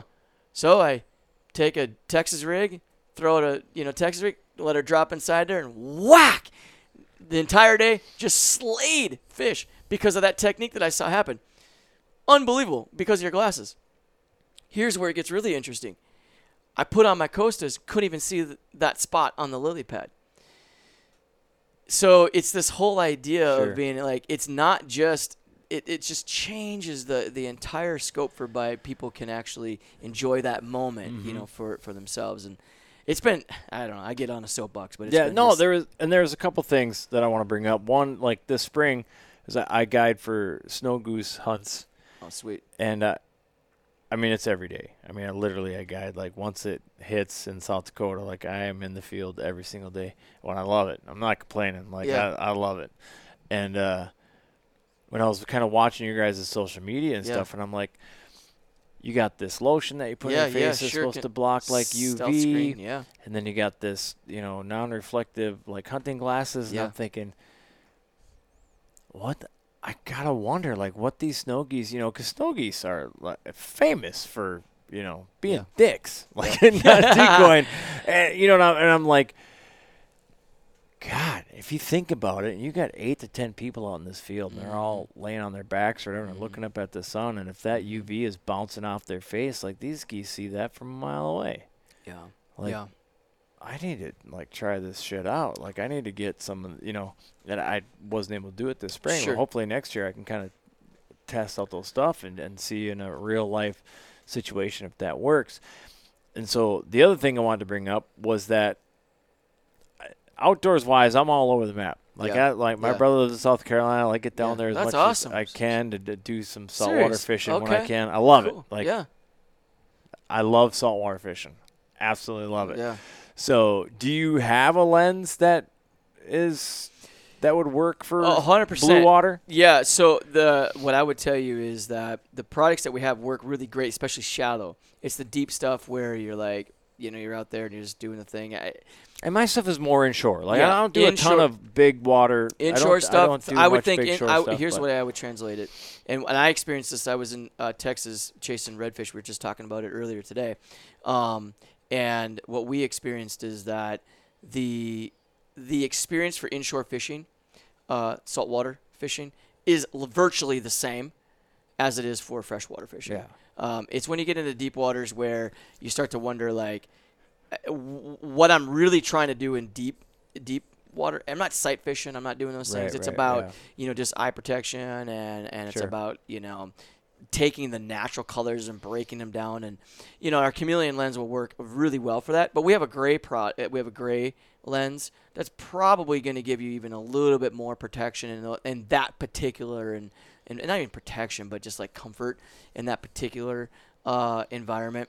Uh, so I would, absolutely push forward to that. But if it's in inshore fishing, and this has been my personal experience, and we've got a number of people that have caught uh, and have had this very similar experience in inshore, is that it's a lot like freshwater sight fishing. So yeah, I wouldn't I can, change. Especially wouldn't change in like thing. South Carolina, because the, the when you're inshore, the water's not, I mean, it depends on the day, but the water's not terribly like crystal clear. There's a lot of yep. rivers and stuff coming in, and yep. the tide's moving yep. back and forth. Yep. It's actually fairly It can be fairly murky, so yeah. uh, I do feel like I wouldn't really change my no. – I would just wear the glasses I'm wearing now for that. But if the weather's right and we can run out to the sixty, which is a, a reef yeah. or an artificial yeah. reef yeah. that that's out in a little – you know, not like the blue, blue water of, yeah. you know, fifteen hundred feet deep, but yeah. it's, yeah. you know, it's it's relatively – that that it definitely is cleaner water out yeah. there. Um I was just wondering if, like, maybe a blue lens or something is what you'd recommend. Yeah, I absolutely would. I mean, and you see that. I mean, one of the Costa's po- most popular colors is blue, you know, and, and the reason for that is because it reflects the blue, so you, you, you know, you're getting rid of some of that in mm-hmm. your eyes, so you can see it. So, and our blue is pretty dope, actually. Uh, so I would, yeah, for sure uh, do that. Um, so, but the question you got to figure out is, like, you know, how many times do I do that thing? Yeah, well, it's not very often, you know, but yeah. uh, but I would like but to maximize blue, it. Blue, yeah, for sure. And and blue in fresh and open water is awesome to be able to enhance browns and, you know, all the other colors that you would that you would get. You know, it's kind of in that same. It's it's farther down the spectrum and then green. So, you know, I mean, look, it's all about science of light. So if we reflect red, you're tuning down red. You're not getting as much red to your eye. Right? Well, when you do that, you're going to enhance greens. You're going to enhance these other colors, right, that are on the other side of the spectrum. Well, if we reflect blue, there's less blue. You still have blue. You're not eliminating mm-hmm. blue, right. but you're tuning it down. And by tuning it down, you're increasing the greens and sure. the other colors that are, are on the other side, the browns. So, so well. now, now my brain's going to a whole different level. So the lake I love to fish in northern Minnesota is Pelican Lake in Orr, Minnesota. Everybody mm-hmm. on this podcast heard me say it ad nauseum. But so the the water color in that lake, while clean, is um, tannic. So it's mm-hmm. got that brown tint to it. What color lens would you recommend? Like the the green. chameleons I got now? Yeah, or? so you you want to uh, enhance the, the greens and stuff. So I'd probably go with like a red, to be honest okay, with you. Really? Yeah. Yeah, because what you want to do is you want to get as much other color than brown. That's right. You want to take it out of there, and you want to enhance that. I own like fucking six different pairs of goddamn glasses. That's what I'm trying to get out of. Yeah, yeah, this is exactly. I'm just getting best sales pitch by the moment. Yeah, exactly. No, but that's but that's what it is, and but that is literally what you you want to try to do is think about it with if I reflect something. I limit that color to enter my eye. That makes sense. And in some cases, I want that to be the case because then I'm enhancing another one, right? So I limit the brown that's available to my eye. I enhance a different color. I guess the only way to do it, and this works good for you, is to go up there with what the colors you have yeah. and like literally like put them on. Like look at look at a rock reef for and sure. like I know what it looks like. Yep. Put the green ones on. Yep. Look at it. Let my eyes adjust. Put the blue ones on. It is a little bit of cleaning a palette. You gotta you gotta do that that palette cleansing, right? So there is a bit of that adjustment stuff that you gotta process. But you know, and and let's also remember too, because I sometimes, you know, and um, it, it just pure candidness. It's like you're at the point of where we're where where we're talking about reflection for enhancement. Science is lock solid. It is a hundred percent truth. If we can reflect something, you're going to enhance something. That's just the way it is. But what I'll tell you is that the magic, the major part of the magic trick, is in the chameleon lens itself, and and it's in the ability for so that what the chameleon does is it it look we see based on the amount of light that enters our eye. That's that's how we see. So our pupils, like when you think about being dilated, they want to see in the back of your eye. They want to see as much as they possibly can. Mm-hmm. So your pupils are as big as they possibly can be, right? So when you go outside after you've been dilated, it isn't. You're given glasses, like you're given like right, a, yeah. a pair of glasses. Too much light coming in. Yeah, it's too much light, and they give you this thing that you got to, you know, whatever. And so what we're doing with the chameleon is when you allow more light into your eye, you open up that pupil, right? Your pupil opens up, and that creates this um, opportunity for you to be able to see clearer and sharper and all these other these other things in low light conditions. And then as it changes, it gets darker, um, and the pupil will start to shrink a little bit, and it's going to, you know, it's going to create comfort that way as well. But it's all done in the brown scale. So now you start with this olive green color, and you get this really incredible low light stuff. And then it goes through amber, and then through copper, and then into a bright, into a brown. And when you are working in the brown scale, there's no surprise that elite fisher. Take anybody who's ever fished and wanted to sight fish. What color lens do they use? Brown, amber, copper. It's any one of those colors, mm-hmm. right? So it's always one of those colors. And so the chameleon lens being able to give the fisherman the opportunity to be able to navigate pupil size, allowing light to enter the eye based on a color contrast that's in the brown scale from a full brown polarized down through uh, all the way into what is actually an olive green kind of color is where the real heavy lifting is done. And then what we do is we say, hey, if you want to enhance greens for finding weed lines, you're not you're going to see weed lines with any one of our mirror coats. You're going to see them. You're going to enhance it by putting a red on, because you're going to reflect that red, you're going to enhance that green because you're reflecting that red out, right? You're pulling that red out, uh, on and on. Now, if I reflect green, well, I'm limiting my ability for green to enter my eye, so I'm not going to see weed lines quite as well as I would otherwise, right? So we, but that's all enhancement. I'm not eliminating greens. We're not getting rid of it. The real magic is in the chameleon lens in so many ways, and that does all the heavy lifting. And so it's it's. It's um, good for chameleon to get the credit it deserves for the heavy lifting it's done, and that's what's given us our attention. Like we're in Saint Cloud Shields, we're at Westries here in Saint Cloud. We're hoping to expand on our, our retail presence as well, and chameleon is the product everybody wants. Yeah, well, that's what they want. You're blowing up, like from yeah. from not yeah. hearing of you yeah. in what February, yeah, to here we are in yeah. June and. You're doing something right. It's been like, humbling, it, man. I think the product speaks for itself. Yeah. I mean, people wouldn't be yeah. uh, latching onto it if it yeah. wasn't legit. So yeah, yeah it's been. And I love it. I, I thank you. Absolutely thank love you. it. I appreciate. I appreciate you. Uh, uh, not only as a consumer and just all the feedback that we get, but then you know saying, hey, would you come and just talk about? I want to get to know you. I want people to get to know you and to get to know, you know, uh, the company in that direction. And uh, I really, I just, man, I tip my hat. I appreciate, well, I think it, I think it's that. huge. Uh, I'm sure it is this way in a lot of places, but I know in the upper Midwest and Minnesota very specifically, like, we're very local. We're mm. we're very tribal in that aspect. Um, to make a, a broadcast analogy, I remember when um, – Howard Stern tried to break into this radio market, yeah. and he only lasted a few months. Yeah, because it didn't Bernard? matter. Was it Bernard? Yeah, Bernard like yeah. crushed him because yeah. it, and it wasn't so much that like Bernard was better than Howard or Howard was better than Bernard. It's like Howard Stern, because he was national, couldn't yeah. talk about Minnesota issues. Yeah, yeah. And we don't give a fuck about yeah. what's going on in California. Yeah. Yeah. We want to know what's going on in Minnesota. That's like right. we're very local. Like yeah. the Minnesotans are yeah. very local. I th- yeah. I'm sure Wisconsinites are oh, that way. Sure. Dakota people. That, so yeah. that's why I kind of like group it in the upper Midwest. We're a yeah. very small town yeah. uh, for as big towns you can live in. We're, we still kind of have that small town mentality. We want to know local stuff. Yeah.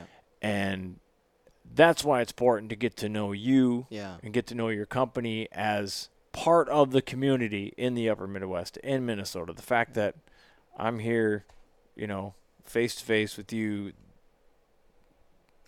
in, in, in this great sunglass, sunglass optics, I mean, more, I mean, and more yeah. company. You yeah. guys are expanding yeah, to different gonna, things. Yeah. Um, that's going to that's gonna be huge for a lot of people in Minnesota. That That's definitely going to tip the scales. And, again, it's like, who do you, who would you, if you're going to spend good money on quality optics, who do you want to give your money to? Yeah.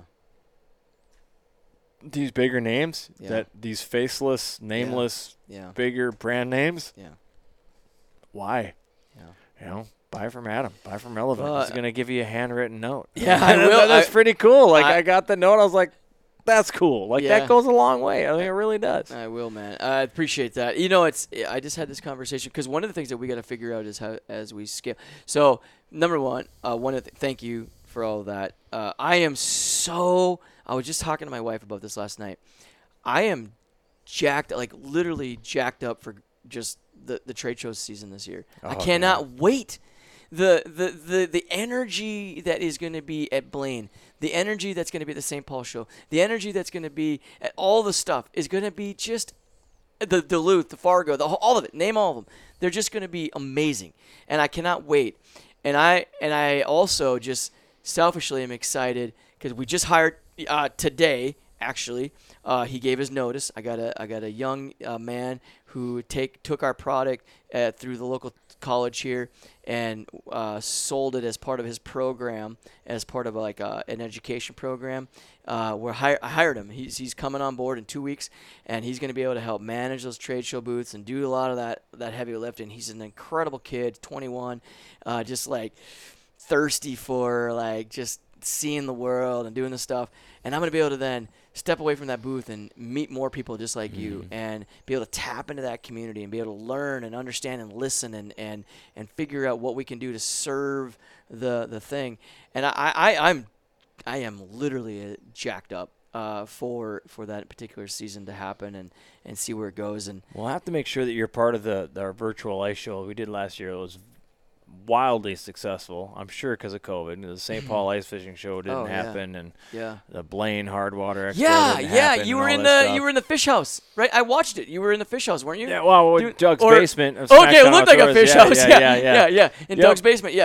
Yep. I remember watching. You brought people in, and they mm-hmm. were yeah, yeah, yep. yeah. I yeah. saw. I watched. I watched yeah, it. You need to be a part of that for sure. We that, will be. That was huge. Coniston. We're gonna do it earlier because they're gonna have an actual ice fishing show. So I think we push it into October. We're gonna do the virtual ice fishing. I love ice it. Fishing, virtual ice fishing show for that. Yeah, it was blew our minds. Like it exceeded our expectations of what we thought it was gonna do. And so, man, you just um, kind of like rattled my cage a little bit. I remember watching that, and I remember you all sitting there. So that was in his basement, huh? Mm-hmm. It looked yeah, like it was like studio. a Yeti almost, like yeah, kind of. Yeah, well, it's a small little corner. He's moved little corner into his, bit. He cleaned know. out a bigger part of his basement now okay. and actually set like a more of a uh, even more legit studio. Yeah. Like yeah. Doug does a good job. Smackdown yeah. Outdoors podcast. Yeah, yeah. Everybody check yeah, it out. Yeah, absolutely. Um, yeah, he does a really good job, and he goes live every Tuesday on Facebook. Um, yeah, he's got a he's got a good product for sure. Yeah. Um, but yeah, we. Him and Patrick from the Lone Angler, we all kind of collaborated on this. You know, we started brainstorming on it. We're like, hey, let's throw this thing on. Let's see if people want to be a part of it. And we were blown away by how many people were like, yep, we're in. We're in. Yep, we're in. Yeah. Yep, we're in. Well, it was the only outlet they had. Yeah, you know? yeah. It'd be interesting to see how it how it is. Hopefully, yeah, hopefully, same thing. Yeah, I, I think it's going to be. It. I think it's going to be really good. Um, I think it's be as big, if not bigger, uh, this year for sure. Um, but yeah, we just have to wait and see. Awesome, man. I yeah, love it. No, that's cool, man. I appreciate that. I appreciate the, the sentiment on the, the localness. I mean, my, my partner lives in Finlinson, felt by Moose Lake. Mm-hmm. We got a facility up there we do a bunch of stuff with. And, you know, we got to figure out how we're going to scale because, okay, uh, one of the things that shocked me is you brought up the note. Uh, man, everybody's like, man, this note, that's cool, man. Somebody you sent me a freaking note. And I'm like, that's like my, I'm just so thankful. I'm just like, I can't believe that. So, well, you know, I cannot wait to see you crush it on the water. That's why it's impactful, know? though. Yeah. That's why it's impactful. I mean, you can buy a pair of Oakleys and Costas yeah. or whatever. You don't get no note. I'm just like, how do we, we got to make sure that we scale that, right? So I had this mm-hmm. conversation literally today uh, with uh, my manufacturing group, and I was like, all right, right now, you know, they all come through here and they do the thing. And I mean, literally, you can walk two hundred feet away from where we are right now, and you would see our entire inventory that we have um, because it's in my office. Uh, and, you know, which doubles as a guest room. Yeah. And But I'm like, you know, if we're going to do this in in a special way, uh, well, then we, we're going to scale, right? So, but there are these things that I've learned that are important that sometimes I, I take for granted, like my pure just thankfulness to the note and how people responded to that. It's, it's Dale, it, it's one of the top five things people will say in one order or another. The optics are incredible. Uh, the quality is insane. The I can see unbelievable. Thank you for the note. And I'm like, it's there, yeah. What yeah. the flip? Yeah. Why does that even matter? And so I'm like, well, we got to figure out how to do that. So we're going to yeah. figure it out, and somehow we'll do that. But um, it's but, important. I'm telling. Yeah. I'm, I'm Just yeah. telling you, it's important. Yeah. I don't want to be. Gotta I don't want to keep that. Yeah, we're gonna we're gonna figure it out. Um, we will figure it out. That will be uh, until somebody, uh, until I die or something happen. I mean, I that is, is it's become kind of a monarch of the uh, mm. uh, you know, or a marquee of what we've been talking. It's for about. For sure, gonna separate you. Yeah. From How do we do that when we're a hundred million dollar brand? Thank you note still comes. Got to do it. Got to figure it out, right? It's got it's, so you just one, those are the things you, that keep me up at night. It's, it's that discipline, th- that thing. Like if you make it. Here's a weird analogy, you know. A lot, of, and I'm guilty of this. A lot of people are like, "Oh, I didn't get to this. I didn't have time." Well, it wasn't that important to you. Mm-hmm. If it was that important to you, you would have made time. Mm-hmm. You would have sacrificed something else. What did you? Did you? Did you have a half hour where you were scrolling yep. on Facebook? Yeah. Yeah, I, I guess I wasted time. I was on TikTok for about forty-five minutes. Well, don't tell me you didn't have time then. That's right. And what I think about is how can I create a team around me that is able to do the things that that that will allow me the opportunity to still – like how great would it be that every day my job is to just write thank you notes? That's Pretty what I do. cool. That's Pretty what I do cool all job. day. But why can I do that? Are you hiring? Yeah, yeah, yeah, yeah, yeah. I'm going to be like Jimmy Fallon. Thank you. yeah, yeah. Um, no, but I mean it like in a sense of like those are things I think about. Like, okay, so you tap in what I say, emotion, right? That's the driver to commerce. It's it's that thing. That's what gives us ability to keep the lights on. That's what gives us ability mm-hmm. to create employment. That's what gives us the ability to grow. It's the emotion. So – If so, you're getting a little bit into my brain a little bit. So if emotion is the thing, then and and part of that emotion is a simple thank you card from me. Well, then how do I make sure that sales is taken care of, that uh, the science is taken care of, that the community connections are taken care of, that the trade, all that stuff is taken care of by a group of people that you can entrust to do those things, right? Like a Matthew, like an Elise, like a Sean, like a, the the team that we have. That's un dude. I have an unbelievable team. These people. I hope someday they can hear this because you guys are amazing. Uh, they are incredible. But how do we scale that? How do we scale empowerment? How do we scale innovation? How do we scale creativity so that my dumbass can sit down and try to figure out how to spell thank you, right? Like that's that's what it comes down yeah. to, right? Yeah. Um, and that's yeah. the stuff that I think about, and hopefully we'll be yeah. able to do it. So that's cool. Yeah. Well, and the other personal aspect of it, because uh, we can't go too terribly late. yeah. It's already late. We yeah. Um, but I want to bring this up. And this will be a first for the Full Scale Outdoors podcast. Uh, we're gonna have some live music because mm. Adam is not not part of one band, but two bands. And uh, he's been gracious enough to let me crash his jam sessions here where they're getting ready with his uh, cover band, Loose Gravel, yeah. which is going to be playing in Rice, Minnesota. Yeah, June twenty-sixth. We're June playing. twenty-sixth. So Rice, uh, Minnesota has a fireworks display. The community actually puts together, they work with the community, they get uh, with the um, uh, the legislation or whatever, the government, to get the community. They buy, like, dude, tens of thousands of dollars of wow. fireworks. It's unbelievable. And uh, the the one of the, the guys there, uh, the families there, the guy and gal, the, the husband and wife, they um, have a huge party. Everybody has a big party. It's a big party. And we um, play music uh, for them. That's it's what bands do. It's, it's so yeah. awesome. And they've got, like, boats everywhere on the river, and they do the fireworks. June twenty-sixth, come to the river in Rice and listen to Loose Gravel. Yeah, do it. Yeah. I might crash the party. We'll see. You're going to be there. It's going to happen. No, I think I'm going to be yeah. there. Yeah, you it's, crash the party because you freaking sing like a – Well, like accidentally – it's funny. I tell people, I'm like, I don't know. I don't know if I'm in this band or I'm like, I might have accidentally joined a band. I, don't, I didn't really mean to. You know, we first met, you know, I reached out to you uh, for a potential sponsorship of the podcast, yeah. which that's hopefully still in the works. We'll yeah. see. Yeah. Um, but – you're like, hey, we're jamming out. Come on out. I'm like, hell yeah, dude, I'm in. Dude, I, we, I found I didn't know you were in a band. I found common yeah. ground. I was like, I was in a cover band for like eleven, twelve years and, and loved it and just got out of it uh, because I realized that my passion for the outdoors was bigger than my passion for being yeah. in a cover band. And, and the yeah. two things, like we actually were starting to gig more, and it seemed like we were busiest in the fall. And I'm like, this is some bullshit. Mm-hmm. Like, I'm like, I'm closing down bars and I'm packing out, and it's three o'clock before I leave, and then yeah, I got to yeah, be up in well about an hour and a half to yeah, go yeah, set yeah. decoys in a field, yeah. like, oh. which was fine early on, but the older I got, the harder it, the more difficult yeah. it became, and I eventually had to make a decision, and that decision was pretty easy. Um, but now you've kind of infiltrated the live music bug back into me, and I, I appreciate you letting me come out here and jam with you guys and yeah.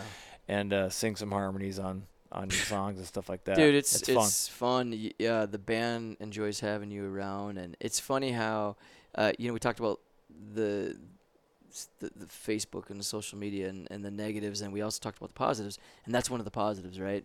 I mean, all that whole thing starts from that, and then we have a conversation, and we're just like bullshit, and then you're like, oh, yeah, I'm in, I'm in a couple bands and do this thing. You're like, oh, oh, singing's my thing. And I'm like, well, get your ass up here and come sing it. yeah. And I was like, yeah, I've heard that story before. Yeah, right. And, and then I'm like... oh, well, I guess I'll just sit back over here because I'm not very good. That's and not true at all. Yeah, I'm That's not very not good. true at all. And I'm like, we'll just let you do your thing. And and, and my drummer, who's not a big country, like your your range is incredible. So I don't want to pin you to something, but like country music's got to be your sweet spot. That's right? for sure. Yeah, yeah. that's that's one. So, so the sure. drummer, one hundred percent. The drummer wants to start a band that's a an eighties hair band. Like that's his thing. Like he would love to do. He would love for Loose Gravel to be an eighties hair band, right? I can't and I'm fault like, them for that. Yeah, I'm like, yeah, it's great, but I am not going to be able to do any of the the vocals of the stuff. And then you come in and you're like, the, the, like after the second week, he's like, you make me want to play country. That's what, that's what I was like, hey, a-hole, I've been with you for five years. You know what I mean? And I got Willie Nelson down, buddy. You know, Dale shows up for two weeks, and now you want to start a country band? What the hell? Uh, oh. Yeah, we all have our strengths and weaknesses. Oh, uh, my gosh. But it's, yeah, for sure country is kind of like my, that's my jam, although I love everything. Like, what did we do tonight? What were the two songs we just, like, fucked off and busted out one was Crazy Train. Well, uh, yeah, because I was like, child of mine. Yeah, I, I'm like, I got a hair in my ass, and I'm just like, all aboard, and like, ah, ha, ha, and all of a sudden, doo, doo, the guitar player starts doing his guitar lick, and I'm like, what is going on? We, we're in. So I'm like trying to find Google, like, you know, Crazy Train uh, chords, and we, dude, it might have been an aura in this room, but it was like Crush City. Listen, I've heard was, way worse. It was incredible. And then he's like, whoa, what we do you could, think about Guns N' Roses? We could have played out either one of those uh, legitimately with the drunk enough crowd, and they wouldn't have cared. Drunk, and then, yeah. You're and not I, passed out. You're not drunk enough yet. You're I told you this, you know, when we first started talking. Like, here's what I've learned as a cover band. And, and the band that I was part of, like, we busted our ass to, like, sound like the record. Yeah. Like, we we were good. Like, I, throw all humility aside, yeah, like, yeah. we were good. Like, yeah. we, we didn't even gig out for the longest time until we thought we had the right product. Sure. Like, we were tight. We were a tight group. Sounded good. Uh, the talent level in that and the band was, like, just unreal. Um, nobody cares. Yeah. Like, yeah. Unless you have them as if maybe you have a handful of musicians yeah. in the crowd. Yeah. They're going to yeah. acknowledge it. That's right. But ninety-five, if not more, percent of the people in that bar that are just up at Breezy Point or up wherever yep. Yep. getting drunk and having a good time, they want to hear all the songs you don't want to play yeah. that every cover band plays. And there's a reason for that because that's the songs people want to hear. Yeah. And they don't care how good it is. I've heard some honestly atrociously bad bands yeah. play to a packed dance floor. Yeah. The vast majority of people don't give a shit about the quality. Yeah. They want to hear Jesse's Girl. That's yeah. something yeah. they just yeah. uh, it doesn't matter. Yeah. Brown Eyed Girl. If I don't, yeah, like, if I don't hear Mustang Sally, they don't I'm give a gonna, shit. Yeah, they want right. to they want to hear their favorite songs. They don't care about the quality because, honestly, I don't even know how well they can hear it because they're singing at the top of their lungs That's right. with all their drunk friends and everything else. Um, it's more important just, like, give them what they want, mm-hmm. have a good time, emote that, like, party feeling, throw the charisma at them, yeah. and you're going to yeah. – you'll you'll be successful. Yeah. That's what I've learned.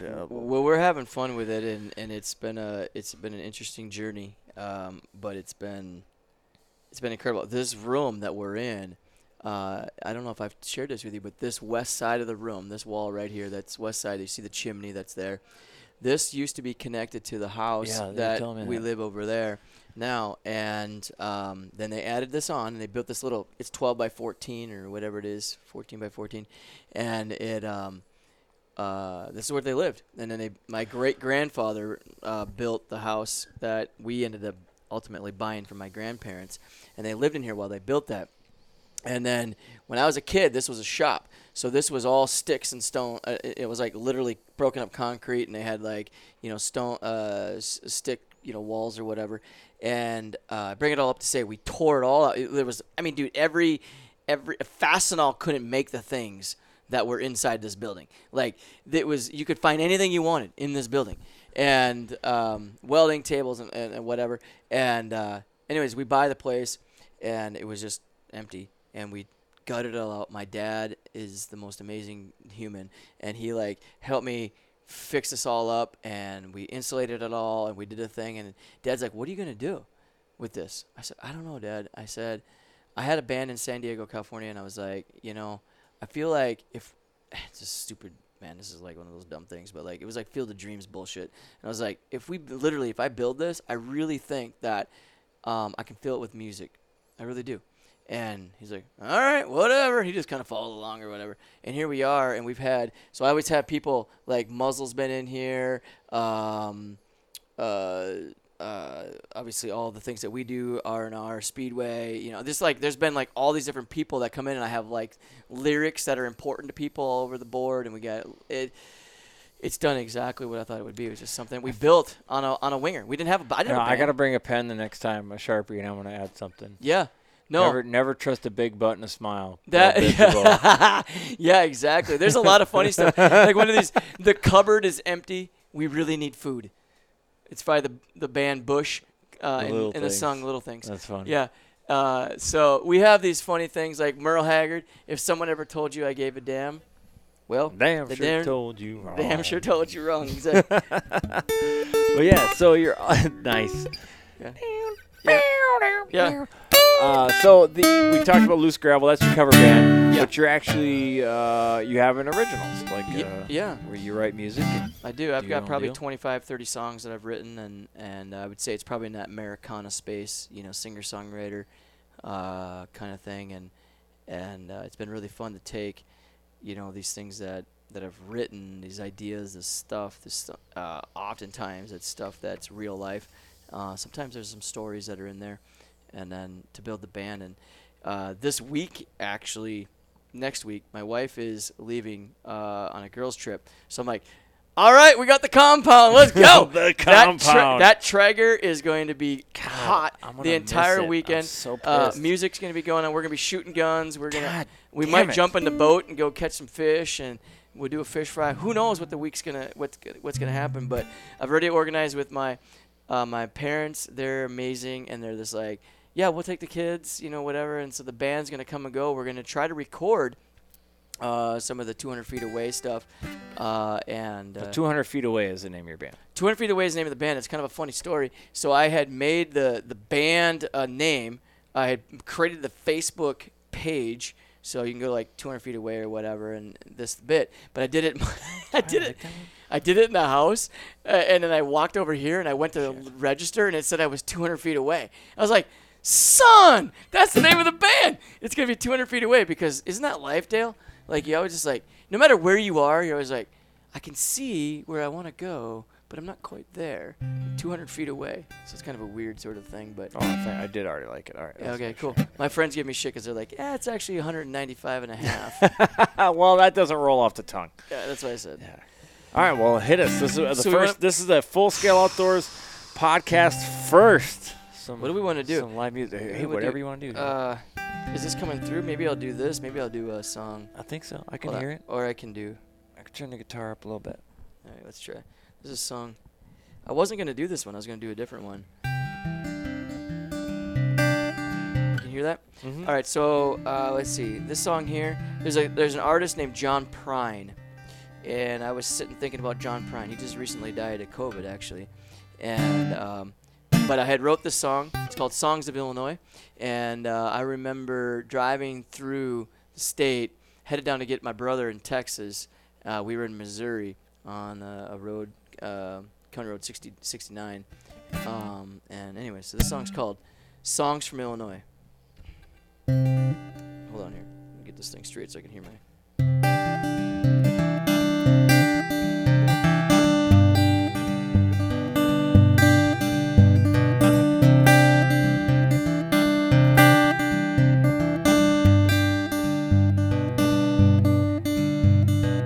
On the porch by the dog, singing songs from Illinois. Time will tell them your decisions, the good, the bad, their life's incisions.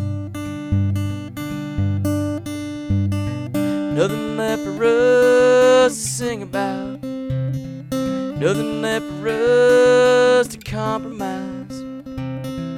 Leave it on the ground, it'll melt.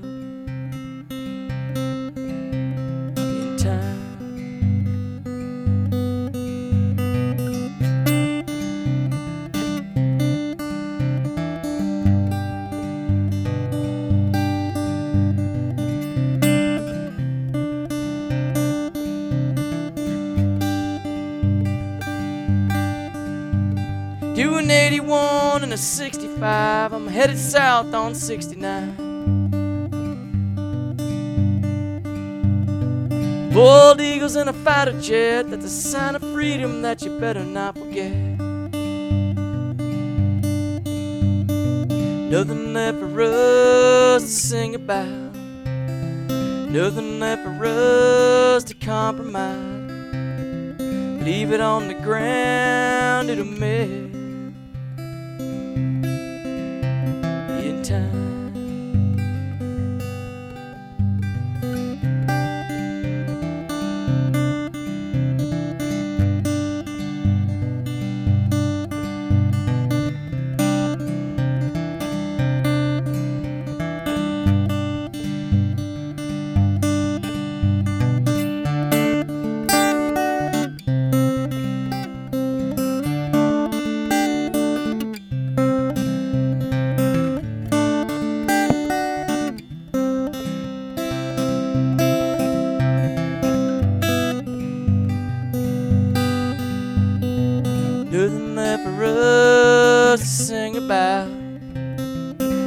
there for us to compromise.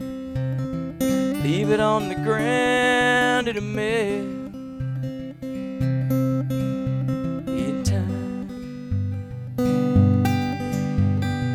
On the porch by the dock, I'm singing songs from Illinois.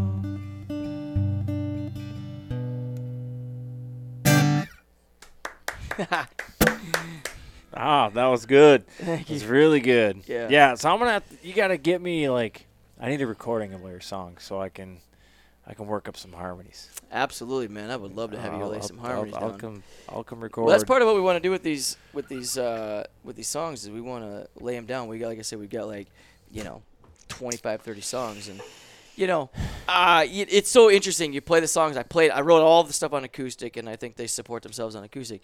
And then you hear it with the band, and you're like, oh God, I can't play that song with the acoustic anymore because I, yeah, I don't get yeah. that kick-ass yeah. guitar lead yeah. or, you know, whatever. Well, but I think, you know, certain songs, I think I, I guess I'd have to hear that one with the full band to see if I like it yeah. more or less. But there are some songs yeah. that to fully portray the emotion, get the story out there, mm-hmm. I mean – sometimes it's the KISS method, you know, yep. keep it simple. A hundred percent. It's like that, one hundred percent. Just that that guitar, and that's something I, I've, I've shared with you. It's like a struggle I've had is like I can play guitar a little bit, and I mean a little bit. Nothing I would ever want to play in front of anybody. Um, goes back to that time thing that we talked about. Yeah. Like if it was a big enough thing to me, I yeah. would make time. Yeah. To play it and learn it. Yeah. And I just haven't made time to. Yeah. I, I wish it was a Matrix thing. I wish it was like, plug it in, let me learn guitar. You're like, mm, yeah. oh, yeah, I can play yeah. guitar now. Sweet. That was nice. Uh, but it is something I would would like to do. And uh, maybe, I don't know. Maybe this will, uh, this whole thing, this this new little I hope it's uh, the thing that kicks it in connection for you, man. might, might, might kick me in the ass to. Well, I think you need to pick it nice up just to play some rhythm guitar if you if you ever need it. I think you need yeah. to get yourself a Taylor uh, eight fourteen C E. That would be my. What's that gonna set me back? I gotta buy I gotta buy another pair of Relevant sunglasses. I don't. It's a lot more. I don't than know if a pair I can afford relevant. It. Yeah, that's, just throw it in. See, I like to buy things under the context of other stuff. Like when we built the deck, I like bought like a boat. I'm like, oh yeah, it's a deck. It's yeah. an expensive deck. Yeah, yeah, yeah. For sure. Yeah, no, because I'm going to have to get some uh, – I'm going to have to try – I w- really want to try the red lens. I didn't – red lenses, I'm going to be honest with you, were not in my uh, yeah. – wasn't on my radar. Yeah. But now that you mentioned that and I'm thinking of that, like, brown, that yeah. tannic stained water, I'm like, yeah. that actually makes sense. Yeah. Uh, so yeah. I'm going to have to get – and so we go up there, like, middle of July. So I'm going to have to order a pair of those sooner than later. That son of a Son of a gun, look at that. Gotta adjust my budget now. But they're totally worth it. Yeah. For sure. Uh, that was awesome, dude. And thanks, uh, man. uh Thank thanks you. again for letting me come out here and, and jam out with you guys. It, yeah. it definitely gets to scratch my uh scratch the itch performance itch. Yeah. Uh and man, I am more than happy to sit in the shadows and just sing harmony. You well, know, we're like, we're I looking forward it. to we want you there in Rice. Y'all need to come and check it out. It it Dude, yeah, everybody is listening right now. If you have the ability, what, what's the date again? It's June twenty-sixth. June twenty-sixth. Yeah, coming out to Rice. I'm gonna be there. It's I'm on the river. On you calendar. can't. It's yeah. the river fireworks. Uh, D M us. I mean, it's dude. Yeah. It is I'll a place, it's a thing let's, you don't want to miss. Let's make a big crowd. Yeah. Let's let's get a bunch of people out there. Yeah. Support local community. Support uh, local live music. Yeah. That's super huge. Pretty passionate about that. Yeah. And uh, yeah, I mean, I'll be on stage. Cool, in the man. shadows. In the shadows. Yeah. Uh, we're gonna so how you... can people just yeah. R L V N T on uh, Facebook, Instagram? Yeah, it's R L V N T dot life. Dot life. Yeah, so you want to get that dot life in there. But, uh, yeah, it's re- think of the word relevant. That's, that is the word phonetically. Um, and there, I couldn't remember where the vowels lent, went, so I was like, uh, E and A. I'm kind of, where the frick? Forget it. I was get rid of. Ask, I'm gonna. I was get rid of all the vowels. Background of how you came yeah. up with that name, but I'm not going to, because that'll. I feel like that's just gonna open another no, hour no, of conversation. No, I just. I'll take it very simple. I'll make it simple. It was we. Th- we do believe very strongly. We talked early, early in this about the relevancy and being relevant and doing the thing. So that relevant word was being brought up, and then and it was like, well, can we do it like a cooler way? So we just got rid of the vowels. So it was like relevant, and then we then we started thinking, well, could we play with the the acronym of it? So we actually have an acronym for oh, it, really? which, which actually became – so that was tertiary, and then it actually got eliminated kind of because of we started to think about beyond the thing. So it the acronym, which was after we realized relevant, after we realized – you know, the bit, right, was solving real-life vision needs with technology. Well, look at that. Yeah. Holy shit. So that was relevant. So that what relevant was – solving real-life vision needs with technology.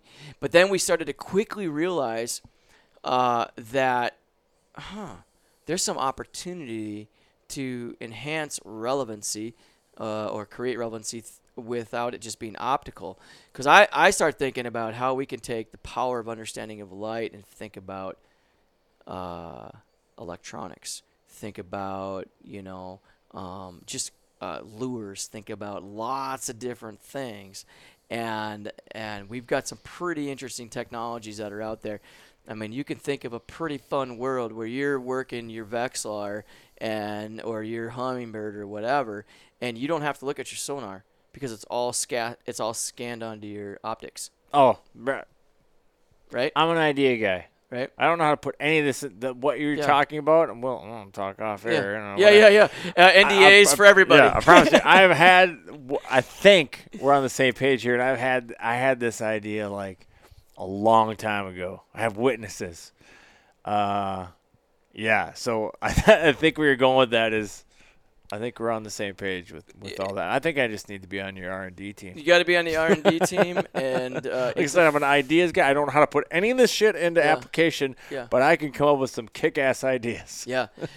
Well, uh, but here's the deal. I, I talk to my team a lot about, look, we have got to move by the speed of idea. That's what I tell people. That's how I tell my team because they're, you know, well, we're going to we it don't matter. Speed of ideas.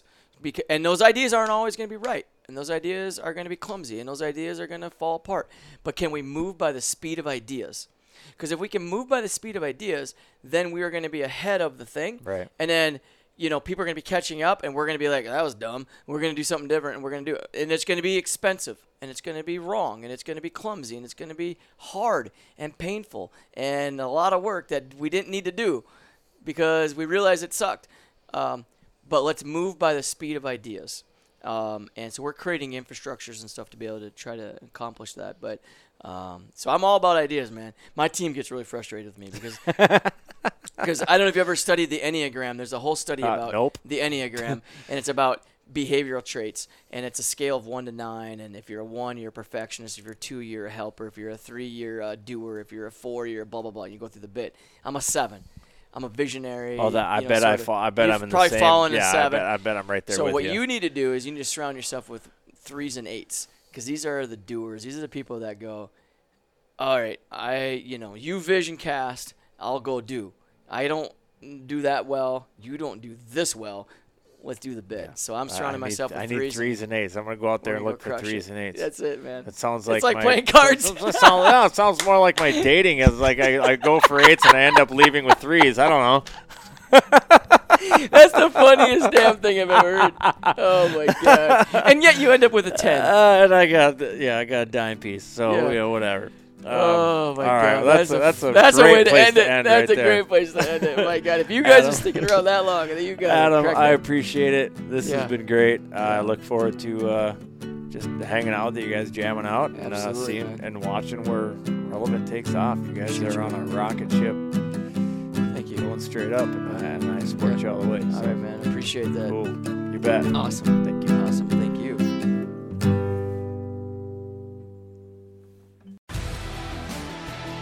Spend your Saturdays with Life on the Water. Join Captain Brandon Simmons for fishing, diving, travel, and so much more. You want to succeed. You want to fish. You want to be one of the greatest. Oh, look at that thing, dude.